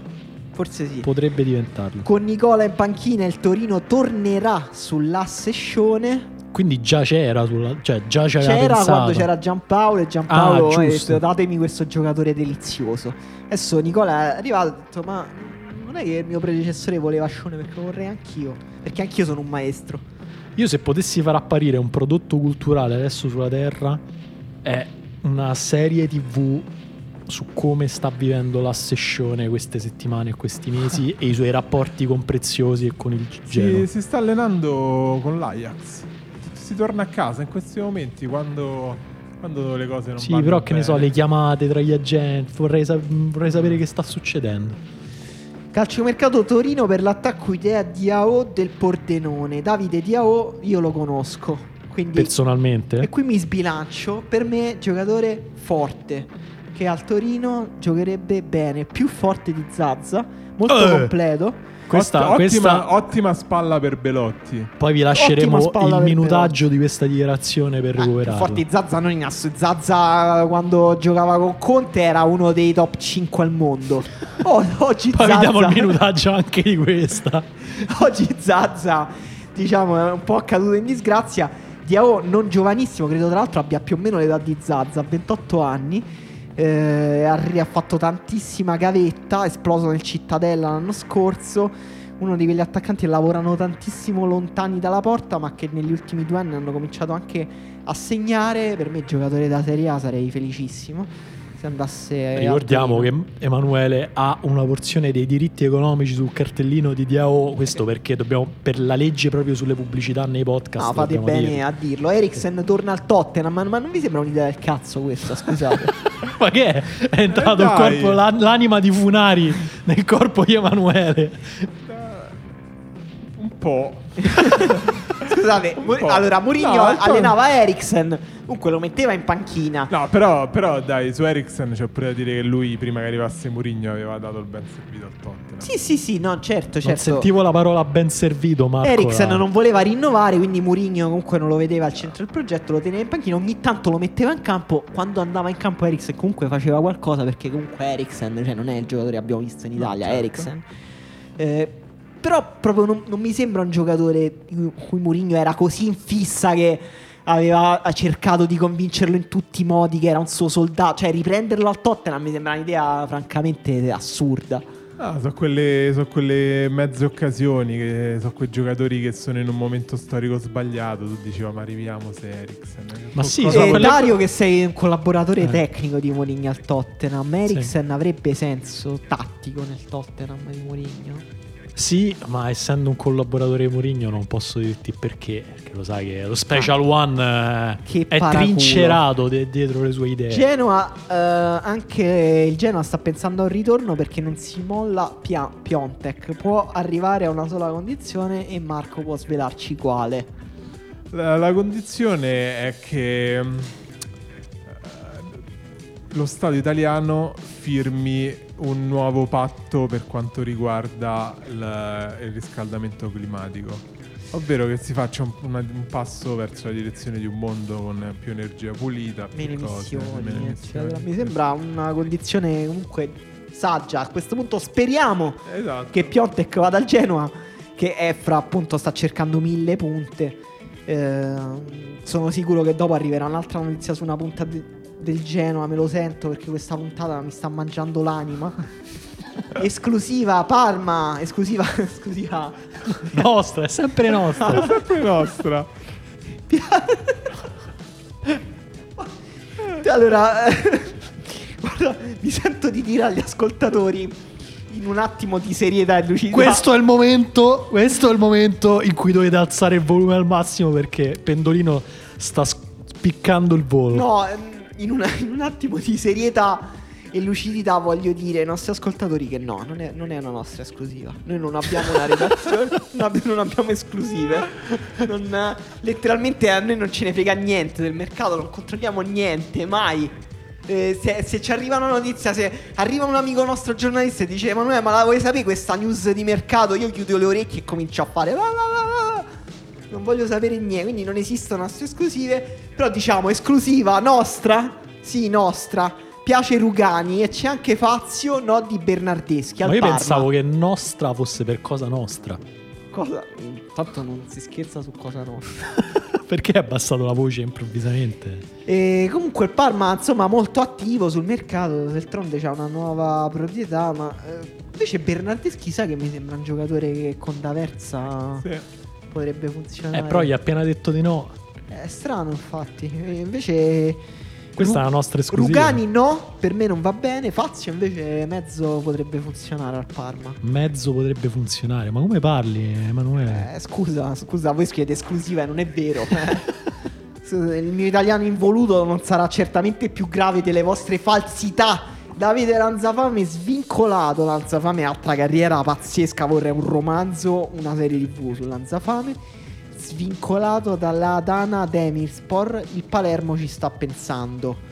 Eh, Lanzafame ha già giocato al Palermo Sì. un mio sogno. Sì. Comunque io direi ai nostri ascoltatori che si trovano o si troveranno in zona bianca dove forse si potrà giocare a calciotto, visto che Lanzafame è svincolato, io pagherei dei soldi, cioè chiamerei Lanzafame e gli direi vieni a giocare a calciotto con me. Hai visto che Marco ha detto persona- aveva iniziato con pagherei dei soldi, poi si è subito corretto. No, no, no, pagherei dei soldi, però ecco, noi, cioè, se sono in zona bianca e posso giocare a calciotto ora, eh, non lo so, le, le dinamiche per entrare in zona bianca difficilmente la nostra città ci entrerà, ma magari la vostra sì. Quindi chiamate Lanzafame.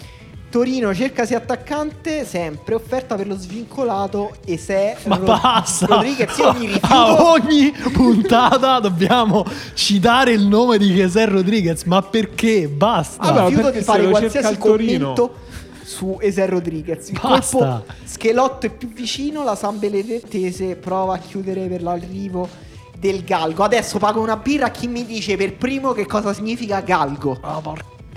Dovete prenotarvi, eh? Eh, brrr, è Marco. tipo...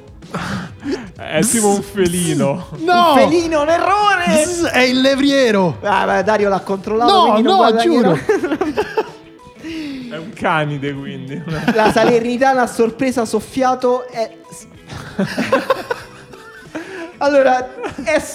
questo giocatore si chiama SY. Solo SY. Non, non dirò la sua. Ma forse è il figlio di Elon Musk, presente? C'è quello che c'ha il nome, c'ha una sigla. Non proverò a pronunciarlo per rispetto suo. Eh, SY è comunque no. stato soffiato eh, dalla Salernitana alla Sandoria. Io ho letto anche che c'è la Lazio di mezzo. Dopo Maicon, padre e figlio, il Sona vorrebbe prendere Lucio. Eh, No, scusate, ho una notizia nostra in esclusiva su, su SY eh, perché si è rotto il ginocchio. No, Oh. quando? Sì, è una notizia di oggi. Mi dispiace eh, eh, interrompere l'ilarità che no, dis- insomma mi dispiace un velo di tristezza. molto. In bocca al in lupo, buona allenamento guarigione. Sanasi Sai. Eh, E- Buona guarigione per SY, Ecco. però non mi avete commentato Lucio al Sona. Non lo so, io. Magari il Sona piano piano ricostruirà tutta l'Inter del triplete. Non so se i tifosi interisti sono contenti di tipo, questa sai quelle, cosa. quelle persone che fanno le. rime- rimettono in scena tipo le battaglie dell'indipendenza Esatto. americana. queste cose qua. Poi, poi il Sona giocherà contro la squadra veterani del Bayern Monaco della, della finale del 2010. Il Torino a Torino. Ma quante cazzo di notizie ci sono sul Torino? Piace Sanabria e Kurtic su Cu- no, Kurtic e Sanabria. Su Sanabria c'è eh, anche il Bologna. Kurtic sembrava praticamente roba fatta, quantomeno No, su per Kurtic dividere- abbiamo un'esclusiva. Dopo, Nostra. dopo nostra. Cioè, mi avete, mi avete offeso mortalmente perché ho scritto. Cioè, mi sono sentito il morire nel Ah, stavo cuore. scherzando. E questo c'ha l'esclusiva e si è rotto il ginocchio. E tu c'hai un'altra esclusiva. Ma Cioè, quella cosa che ho detto sull'esclusiva e calcio era Eh, tutto finto. Noi facciamo un sacco di. Ah, eh, ok, Di eh, layer? Di teatro. È qui, me- di meta, teatro, me- di meta esclu- è una meta meta esclusiva.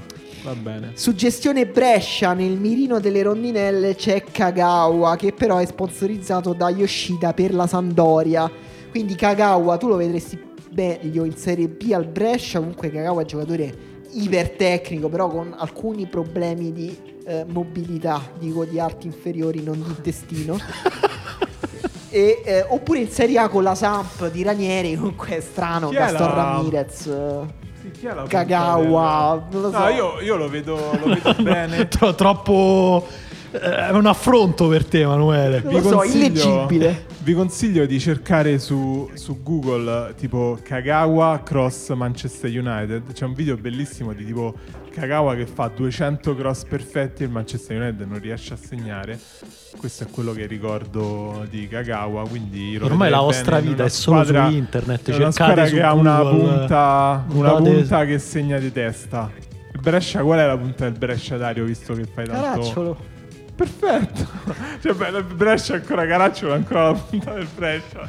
Non ci credo. Non ci voglio credere. No, Caracciolo è andato in Ovviamente Cile. no. sì, ovviamente no. Io pensavo che tu. Sì. cercando di evocare Caraccio. Ah, ok. Sta- Stessi dicendo qual è la leggendaria punta del Brescia che segna di testa? Carà, io subito Ah, Caracciolo. No, credo fosse Torregrossa, però l'ha venduto. Eh. Adesso... Beh, c'è ancora Donnarumma. Che puoi mettere, che puoi incornare i cross Vabbè, comunque speriamo. No, a questo punto speriamo la Sampdoria, così ce lo vediamo in Serie A, dai. E l'Udinese osserva eh, Jean-Philippe Mateta, colpo non facile, Mateta a un certo punto sembrava un fenomeno. Sì, infatti. E magari l'Udinese, tra l'altro, giocatore gigante che starebbe benissimo in questa squadra come l'Udinese, fatta di giocatori di football americano. E bellissimo, non vedo proprio Però pare, pare che il Crystal Palace eh, ce l'abbia, eh, ce l'abbia praticamente fatta, l'abbia quasi il chiuso. Crystal Palace del vecchio volpone Roy Oxon. Il Bologna al lavoro per un terzino, Artur Teate, magari sarebbe un gran colpo. Napoli, Liverpool vorrebbe subito Maximovic, eh, anche qui. Eh, perché? Cioè, Questa ancora. Marco, tu non No, puoi no, non dare. l'ho messa io Tu questa. non puoi. Non l'ho messa io No, l'ho Cioè, io, suggerire. Non l'ho Ah, messa io ok. questa. l'ho messa io perché volevo chiedervi, secondo voi, se noi stavamo sbagliando su Maximovic. Sai quelle volte in cui no, le coppie... Non sono io, non sei tu, sono Eh, io. esatto, le- tipo nei film di Nanni Moretti a un certo punto si dice forse, forse stavo sbagliando io, no? Su Maximovic forse stavamo sbagliando noi, è veramente forte e, e quindi Dici senso. che non l'abbiamo capito. Cioè, Eh. che tipo ci saranno delle retrospettive tra dieci anni. Comunque, posso dire, Liverpool ha comprato il difensore più forte del mondo, che però adesso, pover- poverino, si è spaccato un ginocchio. E poi ha deciso che deve- accanto gli deve mettere solo difensori non forti. Penso sia questa. Non difen- la scelta. direi non difensori, difensori. più. Secondo me, dopo Lovren, ha la casella difensore croato Pippa da, met- dai, da Ah, però dai, su Maximovic non sarei così No, negativo. È è vero che vederlo nel, vederlo dai. nel Liverpool è strano. Tra l'altro Maximovic credo sia serbo, Però. Aia, Ah, eccola. e qui mi eh. arrivano le bombe sotto casa. Ray Manai, ve lo ricordate? Eh, grandissimo Ray ex Manai. eh, Pescara, eh, devo dire quando giocava al Pescara, Ex io Inter pure, se non sbaglio. Primavera Inter, Primavera sì. Inter. confesso che pensavo fosse forte. Cioè, pensavo questo è, questo è forte. Cioè, non forte Champions League, però pensavo forte Europa League, sì. Eh, può tornare in Italia, adesso gioca al Barcellona B. Eh, Comunque fa ridere questa cosa. Sì, cioè, sì. esistono dei, dei calciatori del Barcellona B che non sono tipo ventenni gracilini che secondo Daniele sì, Morrone sono fortissimi. Samper, sì. Eh, no, vabbè, può tornare in Italia su di lui Crotone e Pescara. Quindi una squadra di B, una squadra di A, un attacco Riviera, Manai, Simi. Cosa puoi volere di più dalla vita? Questo è il campionato che amo. Possiamo dirlo? Possiamo dirlo adesso che sono le 18 e 36. La Serie A è il campionato più bello del mondo. Dopo la- quello turco, sì. Giusto. Spezia salgono le quotazioni di Raul Bellanova per la fascia destra. Bell'idea. Niang sul piede di partenza a Ren. A chi servirebbe secondo voi?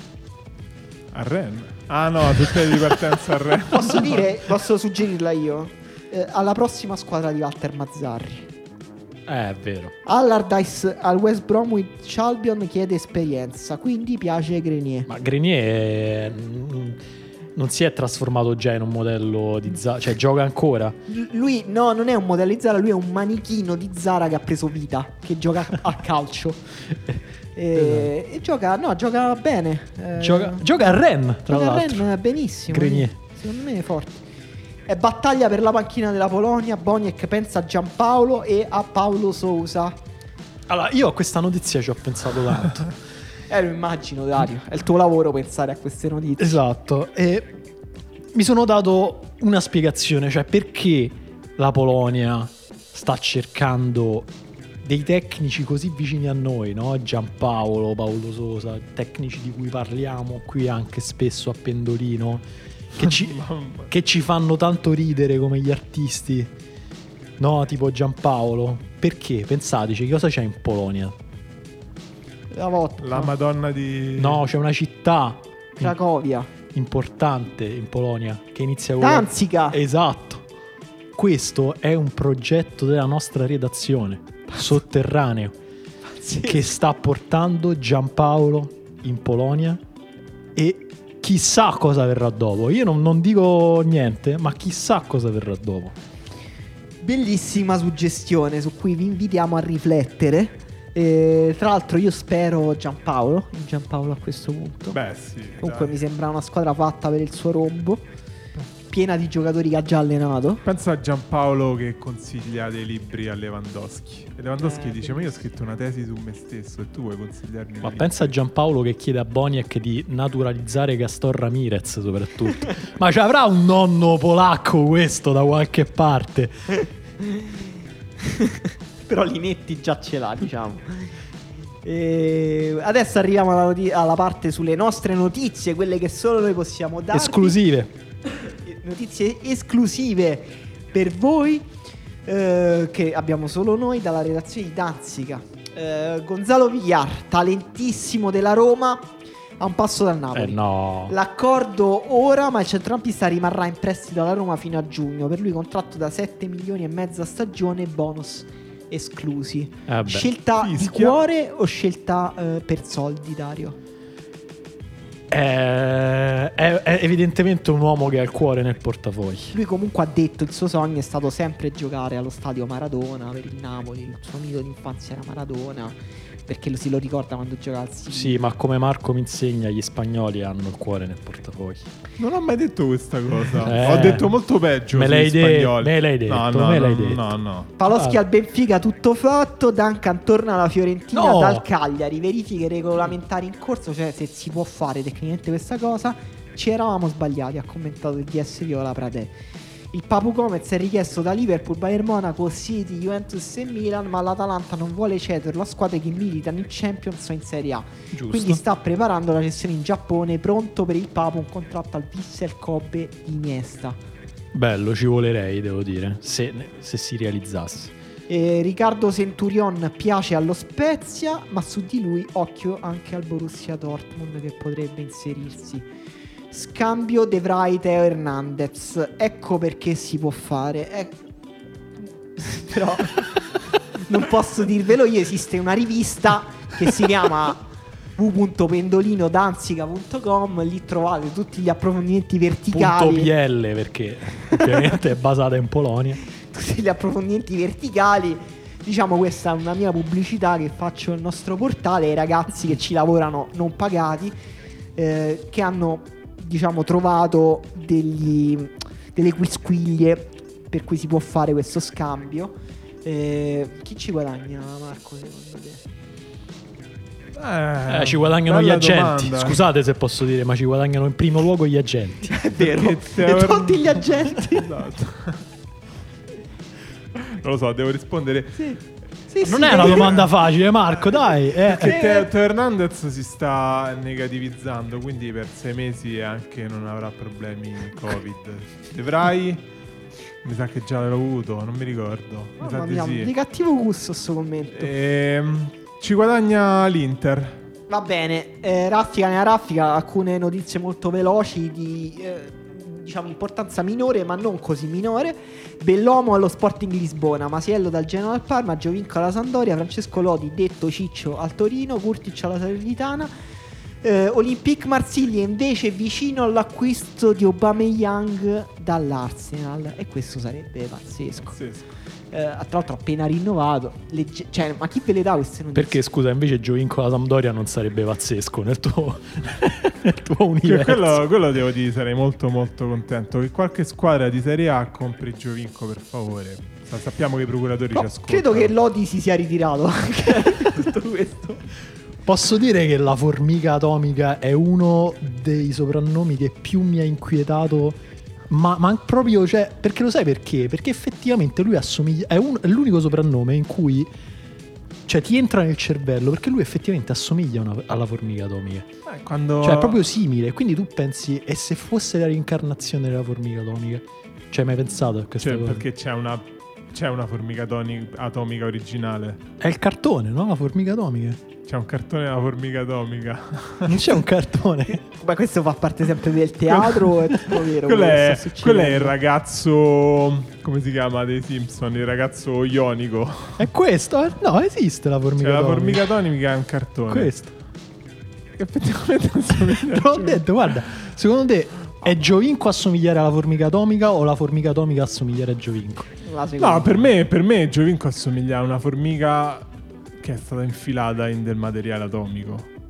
No, ma scusa, ma quindi tu non sapevi questa cosa del, No, del cartone? no. E quindi tu- quando tu hai sentito per la prima volta il soprannome era formica sopra- atomica, era a cosa hai pensato? è una persona molto No, piccola, perché- quindi una esatto. formica, però con una grande energia, quindi atomica. Esatto.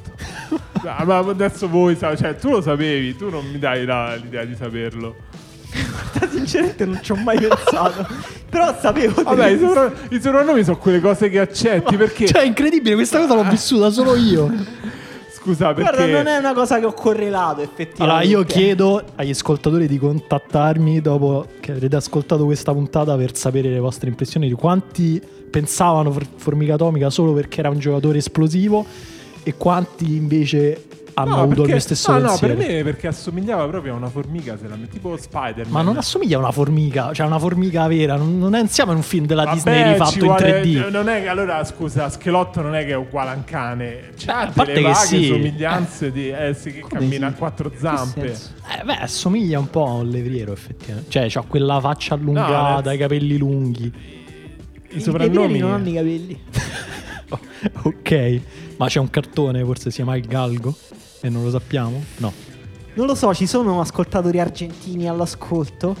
Comunque eh, sarebbe bello finire il podcast con questa notizia, però eh, ne abbiamo un'ultima. Sì. Per i fanatici di Toscana, di calcio toscano, eccetera, il Livorno potrebbe acquistare Ryder Matos. L'Empoli sarebbe uno sgarbo incredibile. Ryder Matos, giocatore col nome più bello, forse, tra i giocatori professionisti. Sì, questa è una cosa che tu sostieni, io mi sento di, di appoggiare, non con la stessa forza emotiva che ci hai messo tu. Invece, però- Ryder Matos vorrei parlare del lato tecnico con Dario perché so che Dario è un fan di Ryder Matos. Poteva avere una carriera migliore secondo te Ryder Matos? C'è stato un momento in cui, un po' come Edera, c'è avuto un po' la stessa tipo Ma di non è vero, parabola. non c'è Edera, Matos sì. C'è stato un momento in cui sembrava al No, Carpi. ma- Matos al Carpi sì, mi, ricor- sì, mi ricordo c'è stato un momento in Al cui Carpi quello di Simone Verdi anche. Eh, non mi ricordo. non è vero?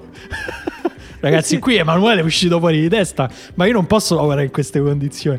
Ma penso invece fosse il Carpi di Kevin Lasagna. Anche di Simone Verdi, credo di tutti. Di Ma- eh. tutte queste persone messe insieme.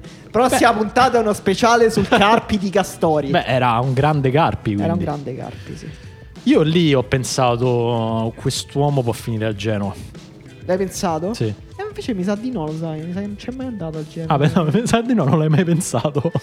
Va bene, comunque questa puntata, diciamo, è finita. È finita, è finita anche questa. Abbiamo Invece, detto. invece, scusate, sempre su Rider Matos, tanto dobbiamo fare la solita cosa, il finale che non Eh, finisce più vai. ormai, tanto ormai è diventata sputtanata, però lo devo portare avanti perché siamo un gruppo comico ormai stanco che fa sempre le stesse gag. Ryder Matos mi ha sempre fatto pensare a quel personaggio, il nome, non lui come persona, mi ha sempre fatto pensare al personaggio, ehm, quello interpretato da Nicolas Cage, che c'ha una. che guida. Basta citare Nicolas Cage. Come il personaggio più guida la moto. influente della Quello che nostra guida la cultura. moto. Quella perché che guida Ra- la moto eh, perché infuocata. Ra- Perché Rider, noi visto Come si chiama abbiamo- Rider però? Rider come? Si chiama Rider qualcosa. Atomica. Chiama Rider- no, non, non ci lo so, so. in questo Eh. meandro di puntata. Non lo so, non lo so, però eh, volevo dire questa cosa, mi sembrava molto importante dirlo. Ghost Rider, Ghost Rider, ecco come dire. Ah, ma quello è il, um, quel teschio che prende fuoco mentre guida Bravo. la moto? Esatto, quello lì. E Ah, quindi ogni figo. volta che lo guardo penso che possa prendere fuoco da un momento all'altro. Tra l'altro ha un po' quello stile di gioco Rider Matos. Eh, sì. Quando corre in conduzione sembra proprio Che stia, Ghost stia Rider. andando a fuoco il cranio. Lo scalpo, sì, esatto. Pazzesco. Vorrei vivere così, col mio scalpo che va a fuoco. Eh, questa puntata quindi è finita. Commentatela, diteci se vi è piaciuta. Marco, ti sei divertito? Hai passato un'ora e 40 piacevoli. in Un'ora e armonia con 40, noi? pe- pensavo di più. Potevamo arrivare a due ore, no? Ma No, anche Ah, no. guarda, ci possiamo arrivare. ci sono- vuoi arrivare, Marco? Ci mi arriviamo. sono, mi sono divertito e offeso dalle vostre accuse. Divertito perché Accuse comunque... di Cosa, scusa? Beh, va bene, ne, parli- ne parliamo fuori dal podcast. Io invito i nostri ascoltatori a eh, stellinarci. Si dice così? Perché Oh. non retweetarci anche? No, no, non Ricordiamo che noi come Pendolino abbiamo anche un OnlyFans, quindi con dei contenuti a pagamento. Non erotici, Dario ride, però non sono, sono dei contenuti in cui noi parliamo. ma io posso ridere per le mie ragioni. Marco non conosce i cartoni di No. Anna e Barbera. eh, io rido per le cose erotiche. Potrò farlo. No. Non solo, ma noi non abbiamo cose erotiche, abbiamo un OnlyFans in cui De Vrij e Hernandez ecco perché e noi vi spieghiamo perché a pagamento pagate 2 euro e noi ve lo spieghiamo. E cercateci comunque su OnlyFans e con anche eh, piccanti sorprese. Dario, ti sei divertito? Ma non tanto. Su- molto sulla parte su Gioinco, la formica atomica. Ho fatto. Là ti sei divertito. Lì sono divertito. Poi il resto poco. Il resto poco. Vabbè, sì. si devono divertire gli ascoltatori. Sì, infatti. Noi infatti. speriamo che voi vi siate divertiti. Questo podcast è quasi finito. D'altronde, questa stagione di questo podcast è quasi finita. Vi anticipo che la prossima puntata avremo eh, un ospite le cui iniziali sono MM come i più famosi eh, cartomanti del mondo insomma. E quindi ci sentiamo alla prossima puntata. Ciao.